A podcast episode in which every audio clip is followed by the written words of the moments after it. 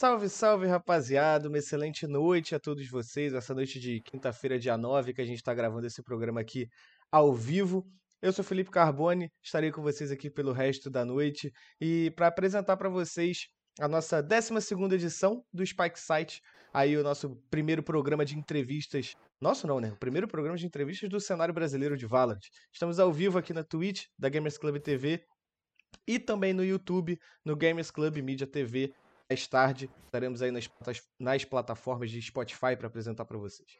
Então, vou também dar a introdução do nosso convidado, o texto do nosso querido Caco, que eu sempre gosto de dizer. O convidado desta edição esbanja carisma no dia a dia. Começou a competir cedo. E o seu lado profissional, ao mesmo tempo divertido, o levou a lugares inimagináveis. Porém, não precisou ir longe para conquistar o título mais importante da sua carreira. Mesmo conquistando o mundo, ele não viu o reconhecimento que merecia.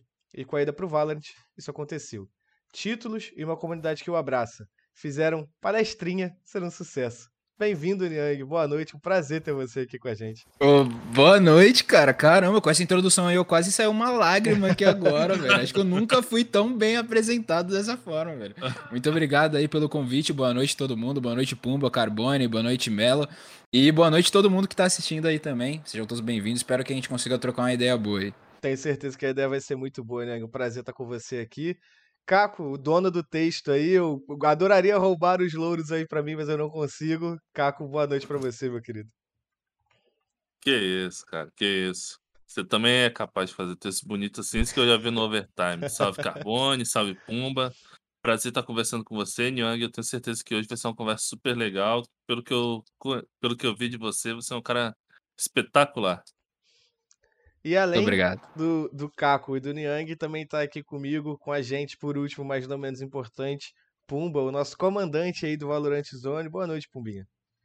Boa noite, Carbo. Boa noite, Niang. É um prazer estar aqui junto com você, um cara que eu acompanho desde o Ponte Blanc, então me, me, sinto, me sinto honrado em entrevistá-lo hoje e é claro, boa noite, Caco, nosso perfilador aí do Valorant Zone. então vou dar, vou dar início aqui aos trabalhos, Niang. Começando aqui com uma pergunta para saber de você, como é que é estar há mais de 10 anos no competitivo e sempre mantendo o mesmo entusiasmo? Consegue manter o mesmo entusiasmo? Consegue, cara. Acho que é o principal, para ser sincero, né? Tipo, se em algum momento falta essa paixão, Inclusive, tô lendo um livro sobre o do Bernardinho agora, né? Fazendo um comentário paralelo. E ele fala muito sobre isso, que às vezes ele olhava para jogadores dentro da equipe dele e ele percebia pelo olhar da pessoa naquele momento que ela já não tava mais sentindo paixão por competir ou paixão por aquilo que ela tava fazendo na hora. Então é o principal, é você ir encontrando motivações diferentes, porque você vai crescendo, né? Eu comecei com 12 anos, agora tô com 24. Então foram 12 anos jogando FPS, jogando competitivamente, e cada ano que passava você tinha que encontrar uma motivação diferente. Então, com certeza ainda tem esse entusiasmo, ainda tem essa, essa motivação, e eu espero que dure por mais alguns anos, né? É uma carreira muito difícil de você seguir, Sim. sendo muito sincero, é muito puxado, é muito difícil todas as coisas, você tem que realmente abdicar de muitas coisas na sua vida para você conseguir ser um jogador e um atleta de alto nível nível, mas quando você gosta da competição, quando você gosta do que você tá fazendo, mano, você faz a parada feliz. Mesmo quando você perde, você ainda tenta olhar pro futuro e ainda tenta encontrar alguma coisa positiva. Maneiro. Niang, falando de paixão, como é que nasceu a sua paixão assim pelos jogos assim? Você teve algum incentivo de familiar, de amigo? Como é que foi? Eu comecei bem pequenininho, porque eu morava num, numa casa, né, onde meu tio e minha avó já moravam muito próximos ali. Então, meu tio sempre foi muito ligado com videogame, desde a época de, de fliperama mesmo, ele sempre jogou muito. Então, eu fui crescendo vendo ele jogando, tipo, Play 1 e todas essas coisas. E aí eu ia pra casa dele pra gente jogar. Então, eu comecei assistindo ele jogando, tipo, Street Fighter, fui crescendo e aí comecei a jogar contra ele. Apanhava direto, não conseguia ganhar uma dele, mas sempre tentava ali, né, entender um pouquinho mais de como funcionava. E com o passar do tempo, eu comecei a ganhar meu primeiro videogame, meu primeiro computador, inclusive usava o dele, né, na época. E aí, passando os anos, quando eu, tava, quando eu tinha mais ou menos uns 10 anos de idade, eu acho, foi quando eu comecei a conhecer um pouquinho mais sobre é, FPS no geral. E aí foi aquela época onde tinha estourado. Eu nunca joguei CS 1.6, nenhum desses jogos mais antigos, CS 1. sei lá o que que tinha na época. Nunca fui muito da Lan House, mas quando eu comecei a ter o meu próprio computador, eu comecei naquela época onde tinha é, Crossfire, Point Blank, Blank, Combat Arms, Sudden Attack, e aí lançou uma porrada de jogo que basicamente todos eram muito parecidos com 1.6 na época, só que mudava, né, a mecânica, eles tentavam copiar o mapa. Então começou desse jeito, comecei ali mais ou menos no, comecei basicamente no Combat Arms, assim, se fosse para escolher um jogo, e o PB foi o definitivo onde eu comecei a competir. E ô Niang, por que que você não tentou o CS? Eu acredito que ele estava no final do 1.6, estava começando um Source, ele ia bombar, e depois ia, vir o CSGO. Sim. Quando eu comecei a jogar o FPS, eu nem imaginava que dava para você ser jogador profissional, né? Eu acho que nessa época a gente, depois que eu fui pesquisar um pouco, né? Quando eu fui jogar meu primeiro campeonato em LAN, eu fui pesquisar e aí eu descobri sobre a história do pessoal do 1.6, Mandic, Fire Gamers e todo esse pessoal que eu, não, eu desconhecia totalmente, eu não fazia ideia de quem que era até eu começar a jogar os primeiros campeonatos. Então, quando eu comecei, eu não fazia ideia. É, eu tive a oportunidade de largar o Point Blank e ir pro é, pro Global Office, velho, pro CSGO agora, né? Eu tive essa oportunidade ali porque eu peguei logo no comecinho, quando ainda não tinha nem servidor brasileiro. Mas, pô, eu falei, mano, Tipo, ninguém tá jogando esse jogo aqui direito, não tem nem servidor brasileiro. Não tem porque eu sair do PB agora para jogar esse jogo. Vou continuar no PB, que eu já tava com um amigo, já tava jogando meus primeiros campeonatos, tava com um timezinho ali. E não sabia que depois de dois anos, três, dois não, né? Demorou um pouquinho mais. Mas o CSGO ia estourar tanto assim. E aí, quando ele já tinha estourado, eu tive a oportunidade também. Eu poderia em qualquer momento falar, beleza, eu saí do PB, vou jogar agora. Mas eu tinha sempre na cabeça que eu queria ser campeão mundial de PB, mano. Isso, por um lado, tem o seu lado positivo, tem o lado negativo, né? Então a gente começou, começou meio que isso em mim, de querer ser campeão. Perdi algumas vezes de, a oportunidade de viajar para fora, que eu fiquei em segundo, mas eu acho que isso me motivava. E aí, mesmo com outras oportunidades, eu balanceava estudo, faculdade, trabalho, ensino médio, cursinho e jogava PB, que ainda assim é, não dava para viver, né, de point blank, né? Nunca deu para viver, pra ser sincero. é, Agora, mais específico sobre Point Blank. Você falou que, pô, você rodou Combate Arms, Crossfire e o, e o Point Blank, né? É por que, que você escolheu ele e como é que você já entrou já pensando no competitivo, já que foi tão cedo assim para você? O Point Blank eu comecei por indicação de alguns amigos, né? Nessa época tinha muito site que falava assim, ah, lançamento de tal jogo, lançamento de tal FPS. Então nessa época foi exatamente isso que aconteceu. Uh, tinha saído na época, a gente, eu tinha uns amigos da cidade que eram próximos, a gente ia jogar Combat Arms e nesse dia específico que a gente se reuniu para jogar todo mundo junto, tinha acabado de lançar o PB. Então todo mundo falou assim: ah, não, vamos ver como que é esse jogo aí, parece um Combat Arms, vamos ver qual que é. E a gente começou a jogar, já criou a nossa guild lá na época. Devia ter mais ou menos umas 10 pessoas que jogavam só entre amigos ali. E a gente começou a conhecer pessoas dentro do jogo, foi adicionando e tudo mais. Então nunca foi por exemplo, eu tinha 10, 11 anos na época, 12 anos no máximo, nunca foi a intenção, quero jogar campeonato. Mas aí eu comecei jogando, na época era, a gente chamava de clã fronto, né, que era time contra time, clã contra clã. Então eu comecei jogando isso, aí o time que era de amigos se desfez, pararam de jogar, então eu fui para um outro time que era um pouquinho melhor. Esse outro time um pouquinho melhor, eu fui para outro, e esse outro já falou que tinha um campeonato. Eu falei, ah, vamos ver como que é isso, né? Vamos ver qual que é. Então eu fui escalando ali, progredindo, mas sem nem imaginar que poderia ser profissional um dia. E, Niang, acredito que, como você mesmo falou, nessa época você era bem jovem, 12 anos. Todo mundo que tá aqui passou por essa idade de 12 anos e, e gostar muito de PC. E todo mundo aqui passou por um problema em casa para convencer a mãe que não teria problema nenhum de jogar em Lan House, jogar com outras pessoas. Como é que foi esse processo para você de convencimento? Teve que ter dentro da sua família, não teve que ter? Como é que foi o desenrolar dessa história? Eu acho que todo mundo tem, né? Todo mundo tem que convencer, tem que trazer o dossiê ali, trazendo todos os números. E agora, né, no momento que a gente tá, a gente tem pessoas influentes o suficiente pra gente poder mostrar e falar, ó, esse cara aqui, ó, tá fazendo basicamente do... ele começou desse jeito, né? Então, hoje a gente tem pessoas para poder usar de exemplo. Naquela época era muito difícil. Sim. A gente falou do pessoal do CS 1.6, que eles ainda tiveram a oportunidade de jogar lá fora e tudo mais, mas muitos nem viviam disso, né? Talvez o Fallen com, com a é, Games Academy, né, que ele tinha na época e tudo mais, conseguia viver um pouquinho mais do jogo, mas outros jogadores era muito difícil você ter esse, esse direcionamento. E na minha família não foi diferente, né? Eu comentei um pouco mais cedo aqui agora que eu ainda assim, mesmo jogando point blank profissionalmente, o treino era, sei lá, vai das 10 até as 1 da manhã, mais ou menos, alguma coisa do tipo. Então, o resto do dia eu estudava, no futuro comecei a trabalhar, né? Mais para frente comecei a trabalhar junto com a faculdade, mas sempre estudava, procurava não ficar de recuperação, procurava estudar sempre para fazer todas as provas e passar de uma maneira que eu não me preocupasse com isso no futuro, né? Estudava muito, não era aquele cara que estudava todos os dias sempre, mas quando eu tava perto eu estudava pra matar logo a prova e ficar de boa. Então, nunca foi um problema jogar enquanto eu fazia todas as coisas na minha vida. Mas o momento dentro do Valorant que eu virei e falei, ó, é o seguinte, tô num estágio bom, tô ganhando bem, tô fazendo faculdade e eu vou largar tudo porque eu quero ir jogar. Aí foi uma, um pouquinho diferente, aí teve que sentar, conversar, e aí sim virou uma conversa um pouco mais séria. Antes disso, não, não entendiam muito bem como funcionava. Até acompanhavam um campeonato ou outro, assistiram o um Mundial, mas não tinha essa de apoiar diretamente, porque não era nosso trabalho, né? A gente fazia mais porque a gente gostava mesmo. E, e você, desde novinho, você falou a questão de clã front e tudo mais, é, era de fato muito divertido pô, botar dedo na cara de maluco da escola e tudo mais. Com a gente era assim que funcionava na época de Lan House. E você viveu isso desde muito novo, desde os 12 anos de idade. E viveu também recentemente com First Strike. Ainda tem aquele friozinho na barriga, você ainda na época sentia friozinho na barriga, cedia pressão. E se isso ajudou também a, a formar em você uma base é, muito sólida para você manter a calma nos momentos cruciais e fazer de você o jogador que você é hoje. Com certeza, com certeza sim. É, para mim, hoje, o, acho que o maior diferencial que a gente tem nos jogadores do Valorant é que a gente tem muitos jogadores bons. Só que, principalmente com essa leva de muitas pessoas novas que estão aparecendo no Valorant, a gente tem poucos jogadores experientes, diferente do que a gente está vendo, por exemplo, uh, lá fora, onde a gente tem jogadores de que eram renomados no CSGO, por exemplo, apesar de não serem Tier 1, mas já tinham muita experiência, já viviam disso e foram pro Valorant. No Brasil, a gente vê, apesar de ter muitos jogadores, por exemplo, do Crossfire, do Point Blank, mas poucos realmente viviam disso. Então, essa experiência eu acho que diferencia hoje em dia ainda uh, o nível dos jogadores que não são só bons embalo, não são só bons em habilidade, mas também sabem manter a calma, uhum. sabem se posicionar e sabem ser profissionais. Acho que esse é o diferencial. E com certeza isso fez parte da minha vida, né?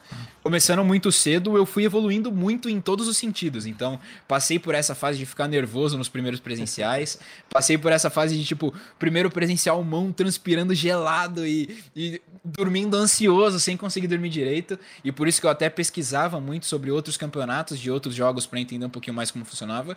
E hoje em dia, esse friozinho já virou, eu chamo de ansiedade positiva, né? Muita gente não gosta desse termo, mas eu acho que é uma ansiedade positiva sim, porque é aquilo de você se dedicou tanto durante muito tempo que agora você quer que aquilo aconteça. Não é mais aquilo negativo de ficar nervoso, ficar tremendo, é, não conseguir pensar direito muitas vezes em alguma, de, alguma determinada ação. É aquilo de quando você senta no jogo, quando você vê a plateia, você fala, mano, agora eu tô no meu lugar, tá ligado? Então é, é aquela sensação que dá um nervosinho, mas é gostosa, principalmente na hora que você começa, que você entra na partida. Eu comento que os primeiros rounds, né, o pistol ali, principalmente agora no Valorant, é a hora onde você tá talvez um pouquinho mais nervoso. Depois que passou o pistol, mano, aí é só bola pra frente e já era. Só eu vou, eu vou, segue o game. Vou adotar pra mim essa ansiedade positiva, eu gostei. é Trazendo bom, pro é meu bom, contexto, é claro, né, mas gostei, gostei. É, ô Niang, você falou aí, né, que você começou a competir com 12 anos de idade e quase que você era uma criança, né? E você chegou e você falou que você, pô, compartilhava todo o seu tempo com, com a rotina de, de treino de equipe, escola, estudo. É, como é que foi esse seu processo de amadurecimento, de crescimento, de passar da criança para adolescência, para um adulto, sempre, tan, sempre estando envolvido no jogo e talvez abrindo mão de outras coisas que outros meninos da sua idade viviam? Sim, é, realmente foi um momento assim um pouquinho, era meio difícil de balancear, até porque Apesar dos treinos no Point Blank serem, sei lá, vai das 10 até a 1 da manhã, então quando dava 6 e meia mais ou menos eu já estava acordado. Então eu dormia muito pouco nessa época, simplesmente pelo fato de eu gostar de competir, gostar de treinar todos os dias. E, pô, nessa fase você tá naquela fase onde é, escola, e aí você tem, tem que estudar, tem várias atividades, e tem que sair com os amigos, e tem que fazer seu ciclo social e tudo mais. E eu tentava balancear isso o máximo que dava. Inclusive no ensino médio eu namorava, e minha namorada eu confesso que não gostava gostava na época, não, né? Ela ficava puta da vida, porque era tipo sexta-feira, 10 da noite, a gente ia treinar. E ela ficava bolada na época porque ela queria sair e tudo mais. Então realmente foi um pouquinho complicado, mas eu agradeço muito, principalmente talvez pela, pelas instruções e pela educação que eu tive durante a minha vida, né? Então, se eu, eu via muito e eu sempre fui muito de tentar ser. A partir do momento que eu virei meio que um, um ícone dentro do Point Blank, eu virei uma figura pública, é, minha preocupação maior sempre foi em tá, o que que eu tô fazendo agora que eu posso influenciar outra pessoa? Aquele moleque que tem, tá, às vezes eu tinha 16, o moleque tinha 12 e falava, mano, pô, esse cara é da hora, né? Eu vou começar a seguir um pouquinho mais ele, quero ver. É, às vezes copia seu trejeito, todo mundo tem essa fase onde você vê um cara da série, vê alguma coisa assim. E eu poderia ser essa pessoa, né? Então eu acho que isso fez eu amadurecer talvez um pouquinho mais rápido nesse sentido. Então eu sempre me preocupei muito quando eu via, e isso já dando uma alfinetada, sempre falo isso, quando eu via algum jogador profissional que não sabia falar, que não sabia escrever direito. Tudo bem, óbvio, várias pessoas não têm acesso à educação e eu sei que Point Blank, Crossfire, você tinha uh, uh, a, a, renda talvez dos jogadores ali era não era um, um jogo de que você pagava 200 reais para você entrar então não era todo mundo que tinha uma educação boa mas eu por ser essa pessoa influente eu tentava mostrar talvez a maneira melhor de você falar a maneira melhor de, de se comportar a maneira melhor de você ser ali é, não só diante das câmeras mas num geral e eu acho que isso fez com que eu amadurecesse mesmo que eu não quisesse sabe então tentava conciliar todas essas coisas e ao mesmo tempo tentando ao mesmo tempo tentando sempre ser o melhor profissional que eu pudesse ser para a comunidade no geral. Yang, é, no Point Blank, né, o, você me permite falar, o seu auge chegou ali em 2018, né, quando você junto com a, a Kill do 400 quilos, é, o Doodles, o, o RHZ, conquistou o, o Mundial, né, do, da modalidade. Como é que foi para você, cara, essa conquista, depois de já ter vivido várias coisas dentro do jogo? É, desde sempre, né? A partir do momento que eu comecei a jogar os primeiros campeonatos, acho que todo mundo, na verdade, foi assim. Eu comecei em 2011, então é, o pessoal que veio pro PB naquela época, em 2011, ali jogar o, o, a primeira seletiva, a primeira intenção era, pô, Tá tendo um campeonato de um jogo novo, ninguém sabe muito do jogo, e ele tá dando a oportunidade de você viajar para fora do país, com tudo pago ali, né? Isso talvez fosse o mais o que mais brilhava o olho de muita gente, viajar com tudo pago, representar o Brasil e tudo mais. Então, desde 2011 ali quando eu comecei, essa já foi minha total ali meu primeiro meu primeiro foco, foi, mano, eu quero viajar. Então, eu treinava todos os anos exatamente para representar o Brasil nessa, nesse campeonato mundial. A gente teve já campeonato que foi na Tailândia, Indonésia e tudo mais. E é, eu joguei já talvez umas seis ou sete seletivas. Em três ou quatro eu fiquei em segundo, tá ligado? Então, eu sempre batia na porta ali. Inclusive, perdi várias vezes pro FZN, que hoje tá no meu time. Ele já viajou várias vezes das minhas custas ali, né? Mas, uh, e isso, o fato de eu perder, muita gente provavelmente pensaria, pô, perdi de novo, mano, vou desanimar. Eu falo, mano, perdi agora, eu vou ganhar o próximo, tá ligado? Isso foi cada vez me motivando mais. Então eu ganhei várias vezes alguns campeonatos brasileiros. Teve uma época que lançou um cenário quase como um split que tinha dentro do Point Blank. E era engraçado, porque a gente ganhava toda vez esse campeonato que era de split assim, como quase um CBLOL ali. E quando chegava no valendo a vaga para o campeonato mundial, a gente perdia. Então, é, demorou um tempinho. E aí, apesar de eu ter ganhado vários campeonatos, teve XMA do PB que a gente ganhou, que eu acho que foi o campeonato que teve mais público na, da história do PB, que foi em 2014. A seletiva de 2013 foi o pico também de, de de espectadores ao vivo na transmissão, e essa eu fiquei em segundo, inclusive.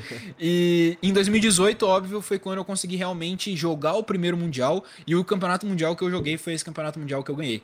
Então, com certeza, demorou muito tempo, mas acho que isso não tem nada melhor para me descrever, eu acho, do que essa perseverança e esse trabalho de querer sempre evoluir para conseguir chegar nesse objetivo final. Yang, é, o point blank, né, por mais, apesar de ser uma modalidade que não era tão midiática, né, é, em relação a desempenho, né, foi a gente pode considerar que foi uma das melhores do Brasil, né.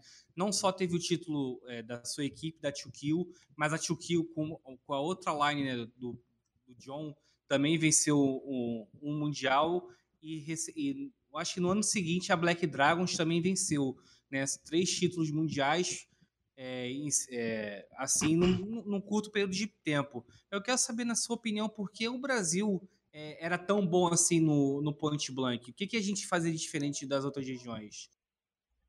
Num geral, falando sobre o Brasil mesmo, em todos os FPS, acho que talvez nem só direcionado no Point Blank. Mas eu acho que às vezes talvez a gente não seja a melhor região de começo. Porque talvez, e isso eu, eu penso muito agora nisso no Valorant, talvez o investimento que eles têm lá fora, a estrutura que eles têm lá fora, já façam com que, principalmente no começo, essas pessoas fiquem um pouquinho na frente. Então, no Point Blank, por exemplo, demorou acho que se eu não me engano, quatro anos para o primeiro time conseguir ir lá fora e chegar até o top 3. Antes disso, viajava, apanhava e voltava. Viajava, apanhava e voltava. A partir do momento que começaram a entender como que as coisas funcionavam lá fora, estudar um pouco mais o jogo também, não simplesmente só ir lá para fora para jogar, Aí foi quando os resultados no Point Blank começaram a aparecer. Então, se eu não me engano, o primeiro time que foi para lá que conseguiu um resultado expressivo ficou em segundo, que se eu não me engano foi em 2014. Em 2016, acho, foi quando a gente teve o primeiro time que foi campeão, que aí foi esse do FZN do John, que foi a 2Kill. Em 2018, a gente voltou a ser campeão, e se eu não me engano, em 2019 eles foram campeões de novo. Então, acho que é muito sobre o processo que o brasileiro tem para principalmente pela falta de investimento, você não conseguir se dedicar realmente àquilo. Então, países como na época, no Point Blank era muito asiático, né? Então, países como a Tailândia, Indonésia, eles já viviam sendo jogadores profissionais de Point Blank. No Brasil, se você tinha dois que viviam disso, era muito.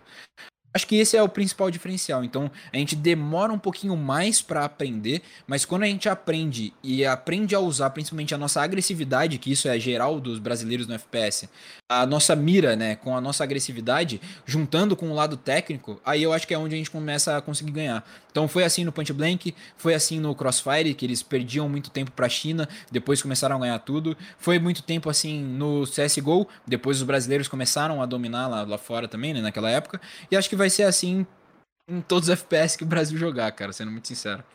É, Niang, você falou agora um pouquinho sobre a sua motivação, né? Que você ficava em segundo e queria ganhar e tudo mais. É, mas eu também acho que quando você chega lá e você ganha, você também manter a motivação, eu acho que também deve ser muito difícil, né? E como é que foi para você? Você conquistou o mundo em 2018, você falou que desde novinho o seu, seu objetivo era ser campeão mundial e você conseguiu. Como é que faz para manter motivação depois disso, cara? É normal dar uma brochada, uma surfada na onda ali, acordar no dia seguinte, tipo, ah, não, hoje não vou jogar não. Eu sou campeão mundial, pô. Não preciso jogar não.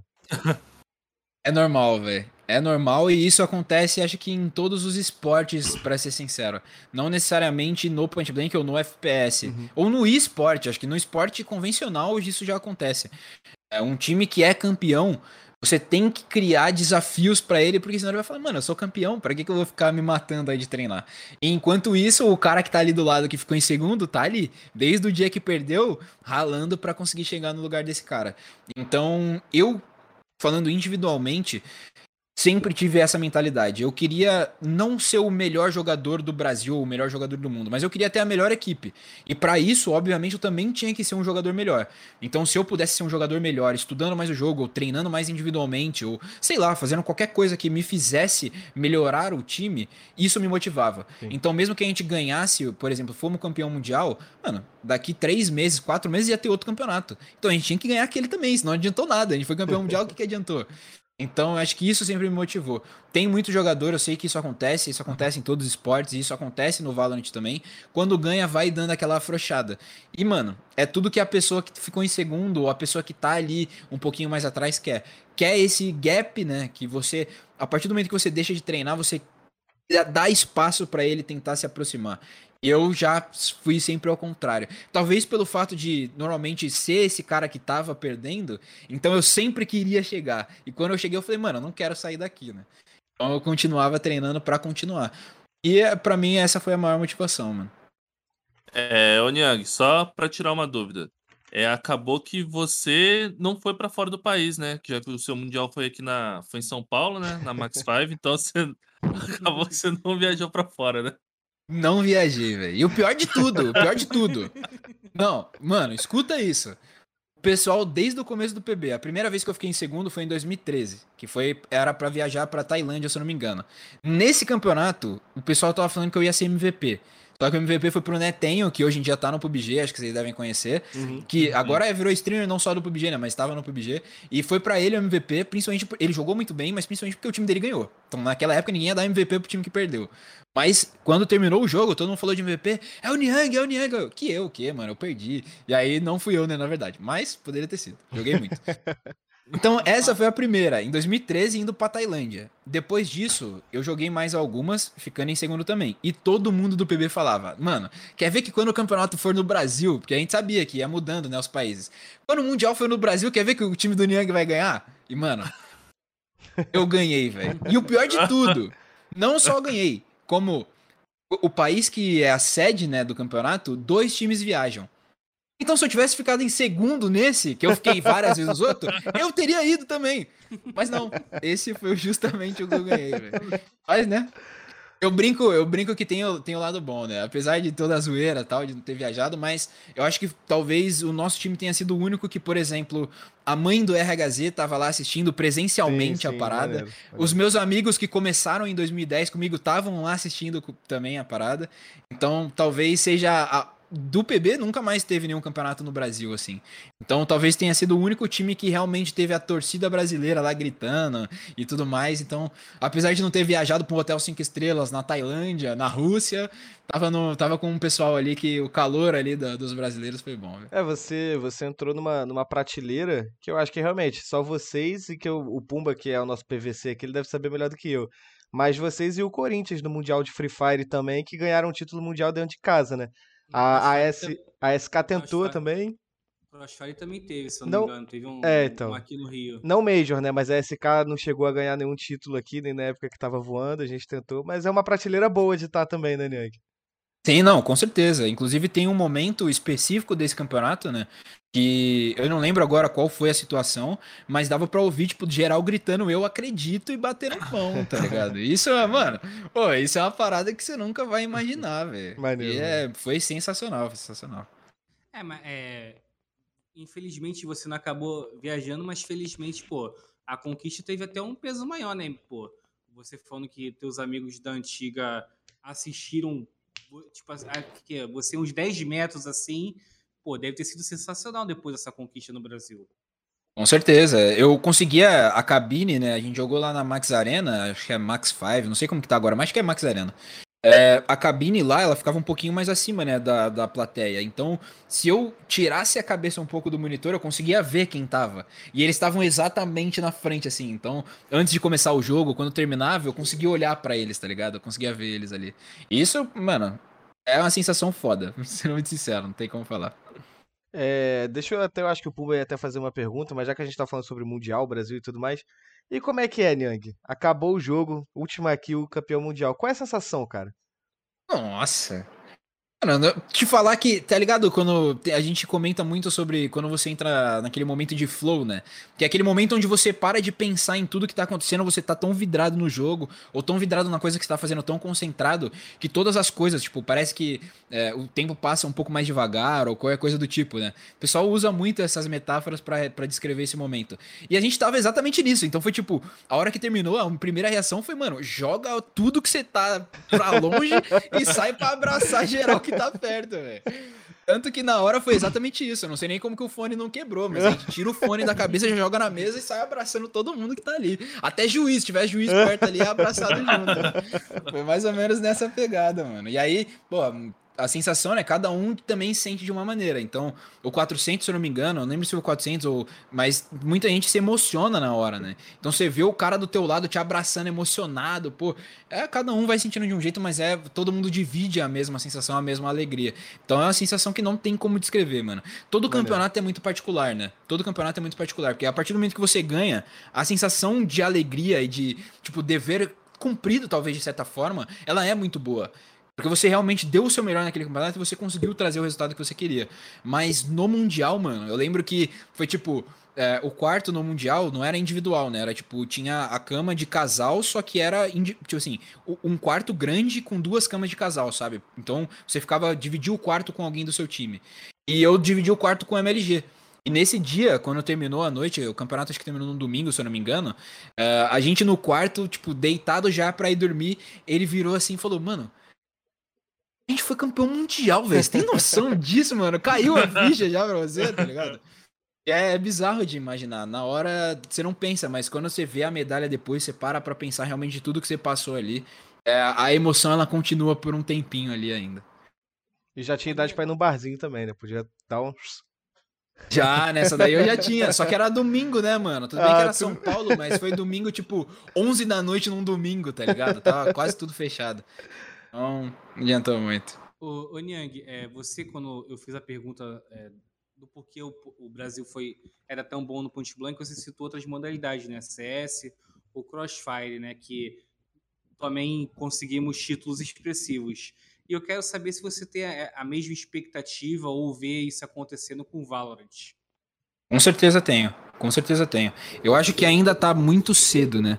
Mas eu vejo muito a evolução que o Brasil tem, principalmente quando a gente apanha lá fora, né? Eu comentei isso, mas eu vejo muito essa evolução. Então, a gente foi para a Islândia, eu já botava muita fé nos times que foram para a Islândia, achava que a VKS ia chegar ali no top 3, talvez no mínimo, e quando chegou lá, eles mesmos falaram que eles sentiram dificuldade de jogar contra o jeito que eles jogavam lá fora. Um jeito talvez mais inteligente, eu acho que esse talvez seja a melhor forma de descrever. Então, sabiam usar melhor as habilidades, sabiam usar melhor as táticas e tudo mais, e eles tentaram se adaptar e não conseguiram. A partir do momento que voltaram para o Brasil, todos os times também olharam aquele campeonato, não só a VKS e a Sharks no caso, mas olharam o que todos os times faziam. E aí começaram a absorver e trazer o que que funcionava e adaptar para si. Então agora a gente já tem um Masters diferente, com outros dois times viajando, com outras uma proposta totalmente diferente do que a gente viu na época da Islândia. E eu, sinceramente, acho que o cenário do Valorant, num geral, evoluiu muito. E o Brasil, principalmente, evoluiu muito nesses três, quatro meses que a gente teve, né? Mais ou menos, de diferença. Então, eu acho que o Brasil tá ficando cada vez mais bem preparado. Pode ser que dessa vez a gente também não chegue num top 3? Pode ser. Mas eu confio que talvez seja a melhor campanha do Brasil que a gente já teve até agora. Exatamente pela evolução que a gente tem. Então, o time que sair daqui e for para lá, eu tenho certeza que vai fazer muito bem, principalmente por parar de querer jogar só na mira. Sabe que a gente sempre comentou isso, né? Esse ano inteiro, o começo do ano inteiro, a gente sempre falava sobre, ah, brasileiro joga muito na mira, não sei o que, não sei o que, blá blá. Eu acho que a gente tá chegando nesse momento. Então, se não for agora, eu tenho certeza que em breve o Brasil vai ser campeão, seja do Master, seja do Champions, vai ser campeão, eu tenho certeza. É, Niega, eu ia deixar essa pergunta mais para frente, mas você deu esse gancho da, da questão do brasileiro jogar só na mira.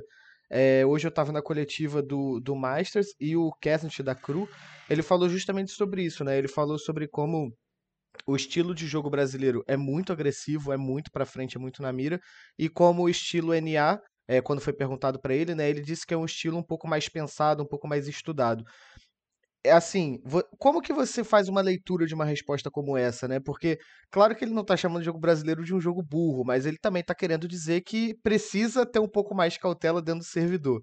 E como é que vocês enxergam isso? Como é que vocês trabalham para tentar fazer esse jogo ser um pouco mais pensado, como o próprio Kesn te disse? Não tá chamando, mas tá quase, é. né? Deixou ali, deixou indicado ali, né? É, fazendo um comentário geral, um apanhado geral, eu achava que os times do Latam na Islândia ainda estavam à frente dos times do Brasil. Então, talvez a gente tinha uma VKS que batia de frente ali com a Cru, por exemplo. A Sharks também poderia bater, bater de frente com a Cru, mas eu não acho que os outros times do Brasil que não viajaram bateriam de frente com eles. Eu acho que a Cru estava acima de quase todos os outros times do Brasil naquela época. E hoje eu já não acho isso. Hoje eu acho que se a gente não tá um pouquinho melhor, a gente realmente tá no mesmo nível ali, então a gente entendeu como isso funciona. Uhum. O principal fato disso é que muitas vezes eu acho que o brasileiro ainda depende de jogadas individuais. E isso não é nem eu acho que não fica nem como positivo nem como negativo. Mas em muitos momentos que você poderia ser um pouco mais tático, algum jogador da equipe vai querer desenvolver sozinho. Sabe? Vai querer puxar aquela responsa. E eu sinto que isso acontece cada vez menos lá fora. É óbvio que, por exemplo, times e times, né, no caso. A gente fala que a Sentinels faz muito o padrão bem feito. Mas isso eu acho que atribui muito ao fato de todos os jogadores serem tão bons e todos os jogadores terem uma leitura tão boa do jogo que independente do que aconteça na frente deles, eles vão saber ter uma resposta, ou vão saber criar uma resposta, mesmo que isso não faça parte da estratégia deles. Enquanto isso, a gente já vê outros times que, não sei se é o caso, mas vou usar como exemplo, de uma Vision Strikers que tem todas as táticas bem definidas, tem todas as respostas bem definidas. E aí, quando precisa talvez desse individualismo, ele não apareça e fica um pouquinho mais difícil de você conseguir encaixar um jogo. Uhum. Então, quando a gente consegue unir né, duas coisas, eu acho que a gente chega no momento ideal e no nível ideal de ser um jogador realmente de, do Valorant. Até porque é, você não tem como. Para mim, essa, essa história de você ser um monoagente ou qualquer coisa do tipo vai te limitar em algum momento. Então, pode ser que agora vale a pena você ser um monoagente, mais para frente não vai valer. E os times que conseguirem adaptar isso vão ser os times que vão estar para frente. E aí entra em tudo isso. Às vezes o cara é muito bom com a gente porque com esse agente ele se sente confiante para trocar tiro, mas com outro que ele precisa parar para pensar, parar para usar um pouco melhor as habilidades, ele não consegue. Então, não vejo isso como uma maneira ruim do, dele ter falado dos brasileiros dessa forma, mas acho que ele pode ser surpreendido talvez um pouquinho mais. Se eu fosse comparar em nível tático, acho que talvez pela Avan lá fora agora. É, sei que a gente pode ter esse confronto né, entre Avan e Cru, e eu acho que se tiver, por exemplo, eles vão ser surpreendidos por uma van que deixa um pouquinho desse individualismo de lado para jogar de forma tática. Então acho que a gente tá, tá evoluindo, tá no caminho certo. Nem todos os times vão jogar igual, mas acho que a gente tá cada vez ficando mais inteligente, pra ser sincero. o, a, a, leitura de um profissional é outro nível, né? O, o, o, o Niang nem tava na coletiva, mas o Hit falou exatamente sobre isso, né? Ele falou como, é, como eles da Vivo Cade, eles conseguem lidar um pouco mais com o improviso e ele completou falando que a Van é um time muito mais tático, que o Brasil conseguiu levar essa, essa diferença. E para complementar também o que eu disse antes, né, se a gente teve alguém da Cru falando isso, o Steel, que estava do lado do Hit, e eu imagino o nervosismo que não é pro Hit estar do lado de um dinossauro do FPS como é o Steel. É, e, e, o, o Hit deu, mandou, mandou muito bem lá, ele, ele fez o que ele conseguiu fazer e, e mandou muito bem. Mas o Steel falou que o perigo é você entrar no swing do jogo brasileiro, né? E o Vitor, que era da, da Envy, que estava do lado, falou isso também, que você não pode se deixar levar pelo, pelo estilo de jogo brasileiro, que quando você faz isso é quando você começa a apanhar mesmo. Mas é exatamente esse ponto. Porque se você quiser, assim, sendo muito sincero, eu acho que os times brasileiros, se forem trocar tiro com os times lá de fora, só na trocação, sem você parar pra pensar em habilidade, tática, provavelmente a gente ia ganhar, tá ligado? Só que começa a ficar mais difícil quando entra essa parte tática. E por isso que o time tem que saber usar isso também. Não adianta querer resolver tudo na bala. E principalmente, eu acho que isso é o diferencial do Valorant, mano. Não tem como. Às vezes você quer fazer um rush rápido, vem uma Sage e tá com um gelo no teu pé. E tudo que você queria fazer acabou, tá ligado? Se você não tem um plano, já era. Por causa de uma habilidade de um cara. Então, com certeza, eu não tinha visto essa fala de, de nenhum deles, na verdade, tô sabendo por você agora, mas é o que eu sinto também. E com certeza é isso que os brasileiros querem. Se você for para trocar tiro, você acha que o Hit não vai querer ficar trocando tiro ali, sambando, dando bala na cara dos outros, dando duas balas, duas balas igual o MW dá, e ainda tem a possibilidade de dar um dash pra sair vivo, tá ligado? Trocou tiro ali, matou três e saiu vivo. Óbvio que ele vai querer isso. Mas aí, quando começa a vir, sei lá, um, um Steel tacando a dagada do Kaiô, vem uma bang da Sky, já começa a dificultar. Então, Sim. tem que tomar cuidado com isso, mas é realmente, parece que eles já entenderam isso, que o estilo do brasileiro é agressivo e é trocação. É, ô voltando aqui um pouco mais para sua história, eu queria saber como é que você foi de campeão mundial a realmente pensar ali, parar e decidir parar de competir, focar somente nos estudos. Por que que você chegou nessa decisão, entendeu? E, tipo assim, pô, foi, acho que eu penso para mim, tipo assim, foi a decisão mais difícil da sua carreira ali para você tomar? Foi uma decisão muito difícil, mas sendo sincero, não tanto pensando no meu futuro, né? Eu me considero uma pessoa talvez muito mais racional do que emocional em algumas decisões que eu tomo na vida, e nessa hora eu tinha a opção. Ou eu seguia pelo lado, né, universidade, trabalho e estágio, ou eu continuava no PB sem ganhar nada. Tipo, não tinha salário, não tinha nada. Então, não tinha como. Apesar de eu amar fazer aquilo, não era. Não tinha como eu me ver. Eu, eu penso muito em estruturar a família no futuro e todas essas coisas. Não tinha como eu me ver fazendo isso jogando point blank naquela época. Então, sabendo que é, talvez eu não tivesse o tempo necessário para me dedicar a um CSGO, por exemplo, que já tinha times ou pessoas jogando há seis anos, sete anos, e eu teria que começar do zero, não sabia fazer uma flash, ia ter que aprender a fazer tudo isso, para aí sim tentar chegar no nível. Então a melhor decisão no momento era, mano, chega de point blank, isso daqui não dá para ser, não dá para ser meu trabalho, não dá para ser profissional com isso enquanto dava para levar, eu fui levando, mas a partir do momento que a faculdade começou a apertar, começou a surgir a, necessidade até profissional mesmo, de é, nunca, até falo que é, eu não tinha necessidade, eu sei que tem muita, muito moleque de 14, 16 anos que já começa a trabalhar muito cedo, porque precisa dessa renda adicional na família, eu tive esse benefício, né, de não precisar. Então eu demorei um pouquinho mais ainda para, por exemplo, dividir mais um pouco do meu dia ainda com alguma atividade. Mas a partir do momento que eu falei, tá, mano, eu quero virar um profissional, eu quero ter uma, uma estrutura boa, eu quero ter uma condição financeira boa, eu quero ter uma família e dar condições boas para essa minha família. Aí, mano, Point Blank não fazia mais nada de parte desse futuro.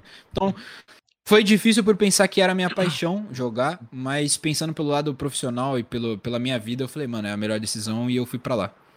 É, ô Niang, meio que complementando, um tempo atrás a gente recebeu a, a Celine aqui, né, da B4 Angels, e ela também veio do, do Point Blank, e ela comentou isso também, que, tipo assim, faltava oportunidades, faltava salários, e elas foram disputar também um Mundial. Acho que foi muito próximo ali de vocês. É, o que que você entende que aconteceu ali, pô, o Brasil ganha tanto título, tanto título importante no nível mundial, e não tinha um reconhecimento, né, por parte das organizações de dar um salário, de criar uma estrutura melhor para os jogadores para se profissionalizarem mesmo. A gente já ouviu muita história, né, enquanto a gente estava dentro do Punch Blank.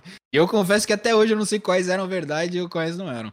Mas se a gente for usar casos como, por exemplo, uh, o do Crossfire, né, que era da Zenith, como comparação, a Zenith própria dava um apoio para as organizações que estavam dentro do jogo, para elas conseguirem apoiar os jogadores. E isso nunca foi cogitado dentro do Point Blank.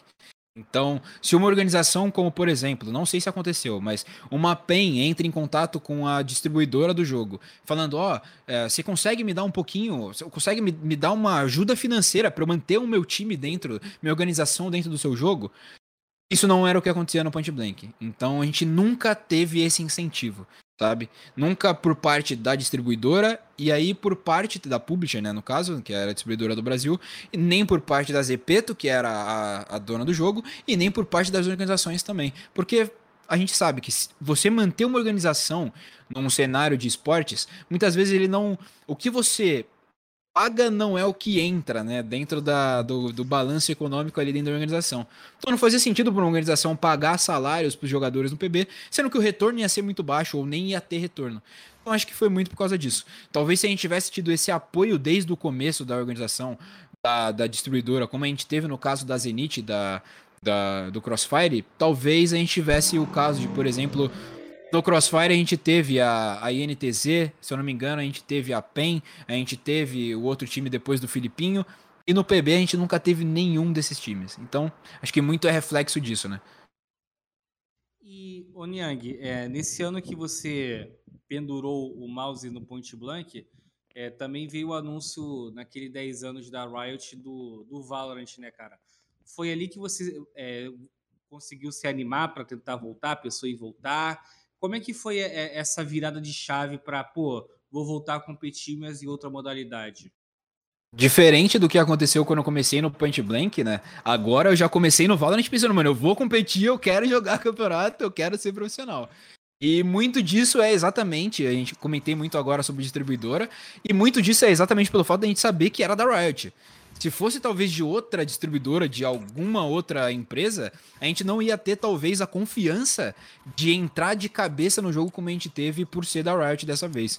Então, na época eu tava. Eu tinha acabado de começar meu estágio, eu tinha passado na, na, entrevista em janeiro, se eu não me engano. Em março eu começaria.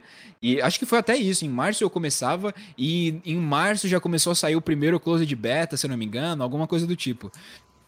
E logo quando saiu, né, os primeiros anúncios de que ia ter, na época acho que era Projeto A, Project A, alguma coisa assim que ia ter. eu virei, na época eu conversava muito com o FZN, então eu não tinha muito contato direto ainda com muitos jogadores do PB, mas o FZN sempre foi a pessoa que a gente, ah, vamos jogar um, um jogo para brincar aí, vamos jogar um Fortnite Edu, vamos jogar um PUBG Edu, vamos jogar um CS aí, jogar uma Ranked no CS. Então eu sempre jogava muito com ele. E quando saiu esse jogo, a gente sempre comentou, né, mano? Quando lançar um jogo aí, a gente pode tentar mergulhar de cabeça para ser profissional. Na época a gente nem achava que ia ser um FPS, podia ser o LoL Mobile, que depois de muito tempo foi ser lançado, mas passou pela nossa cabeça quando a gente soube que ia ser lançado. Ah, vamos tentar, né? Vamos ver qual que vai ser a gente deu a sorte, né, de ser o Project A logo de cara e logo nessa data. Então eu tinha acabado de passar no estágio, tava fazendo faculdade, tinha acabado de começar o estágio. A gente entrou na época de, do, do começo da pandemia ali. E tem coisas que, apesar da pandemia ter pô, 500 mil malefícios que aconteceram né, durante todos esses anos, mas começou a pandemia dentro, eu trabalhava no Itaú, né, de estagiário, dentro do Itaú tinha uma política de que estagiário não podia fazer home office. Então eu fiquei dois meses dentro de casa sem trabalhar. E na época a faculdade também tinha virado EAD, então eu fiquei dois meses dentro de casa. E foram exatamente os dois meses que eu comecei a grindar dentro do Valorant. Então acordava jogando Valorant e dormia jogando Valorant. E logo no finalzinho ali do Close de Beta foi quando, até hoje eu lembro, eu no meio da partida, o meu gestor lá na época ligou e falou: E aí, já preparou tudo aí para voltar amanhã? Eu falei: Quê? Como assim voltar amanhã, tá ligado? Tá louco?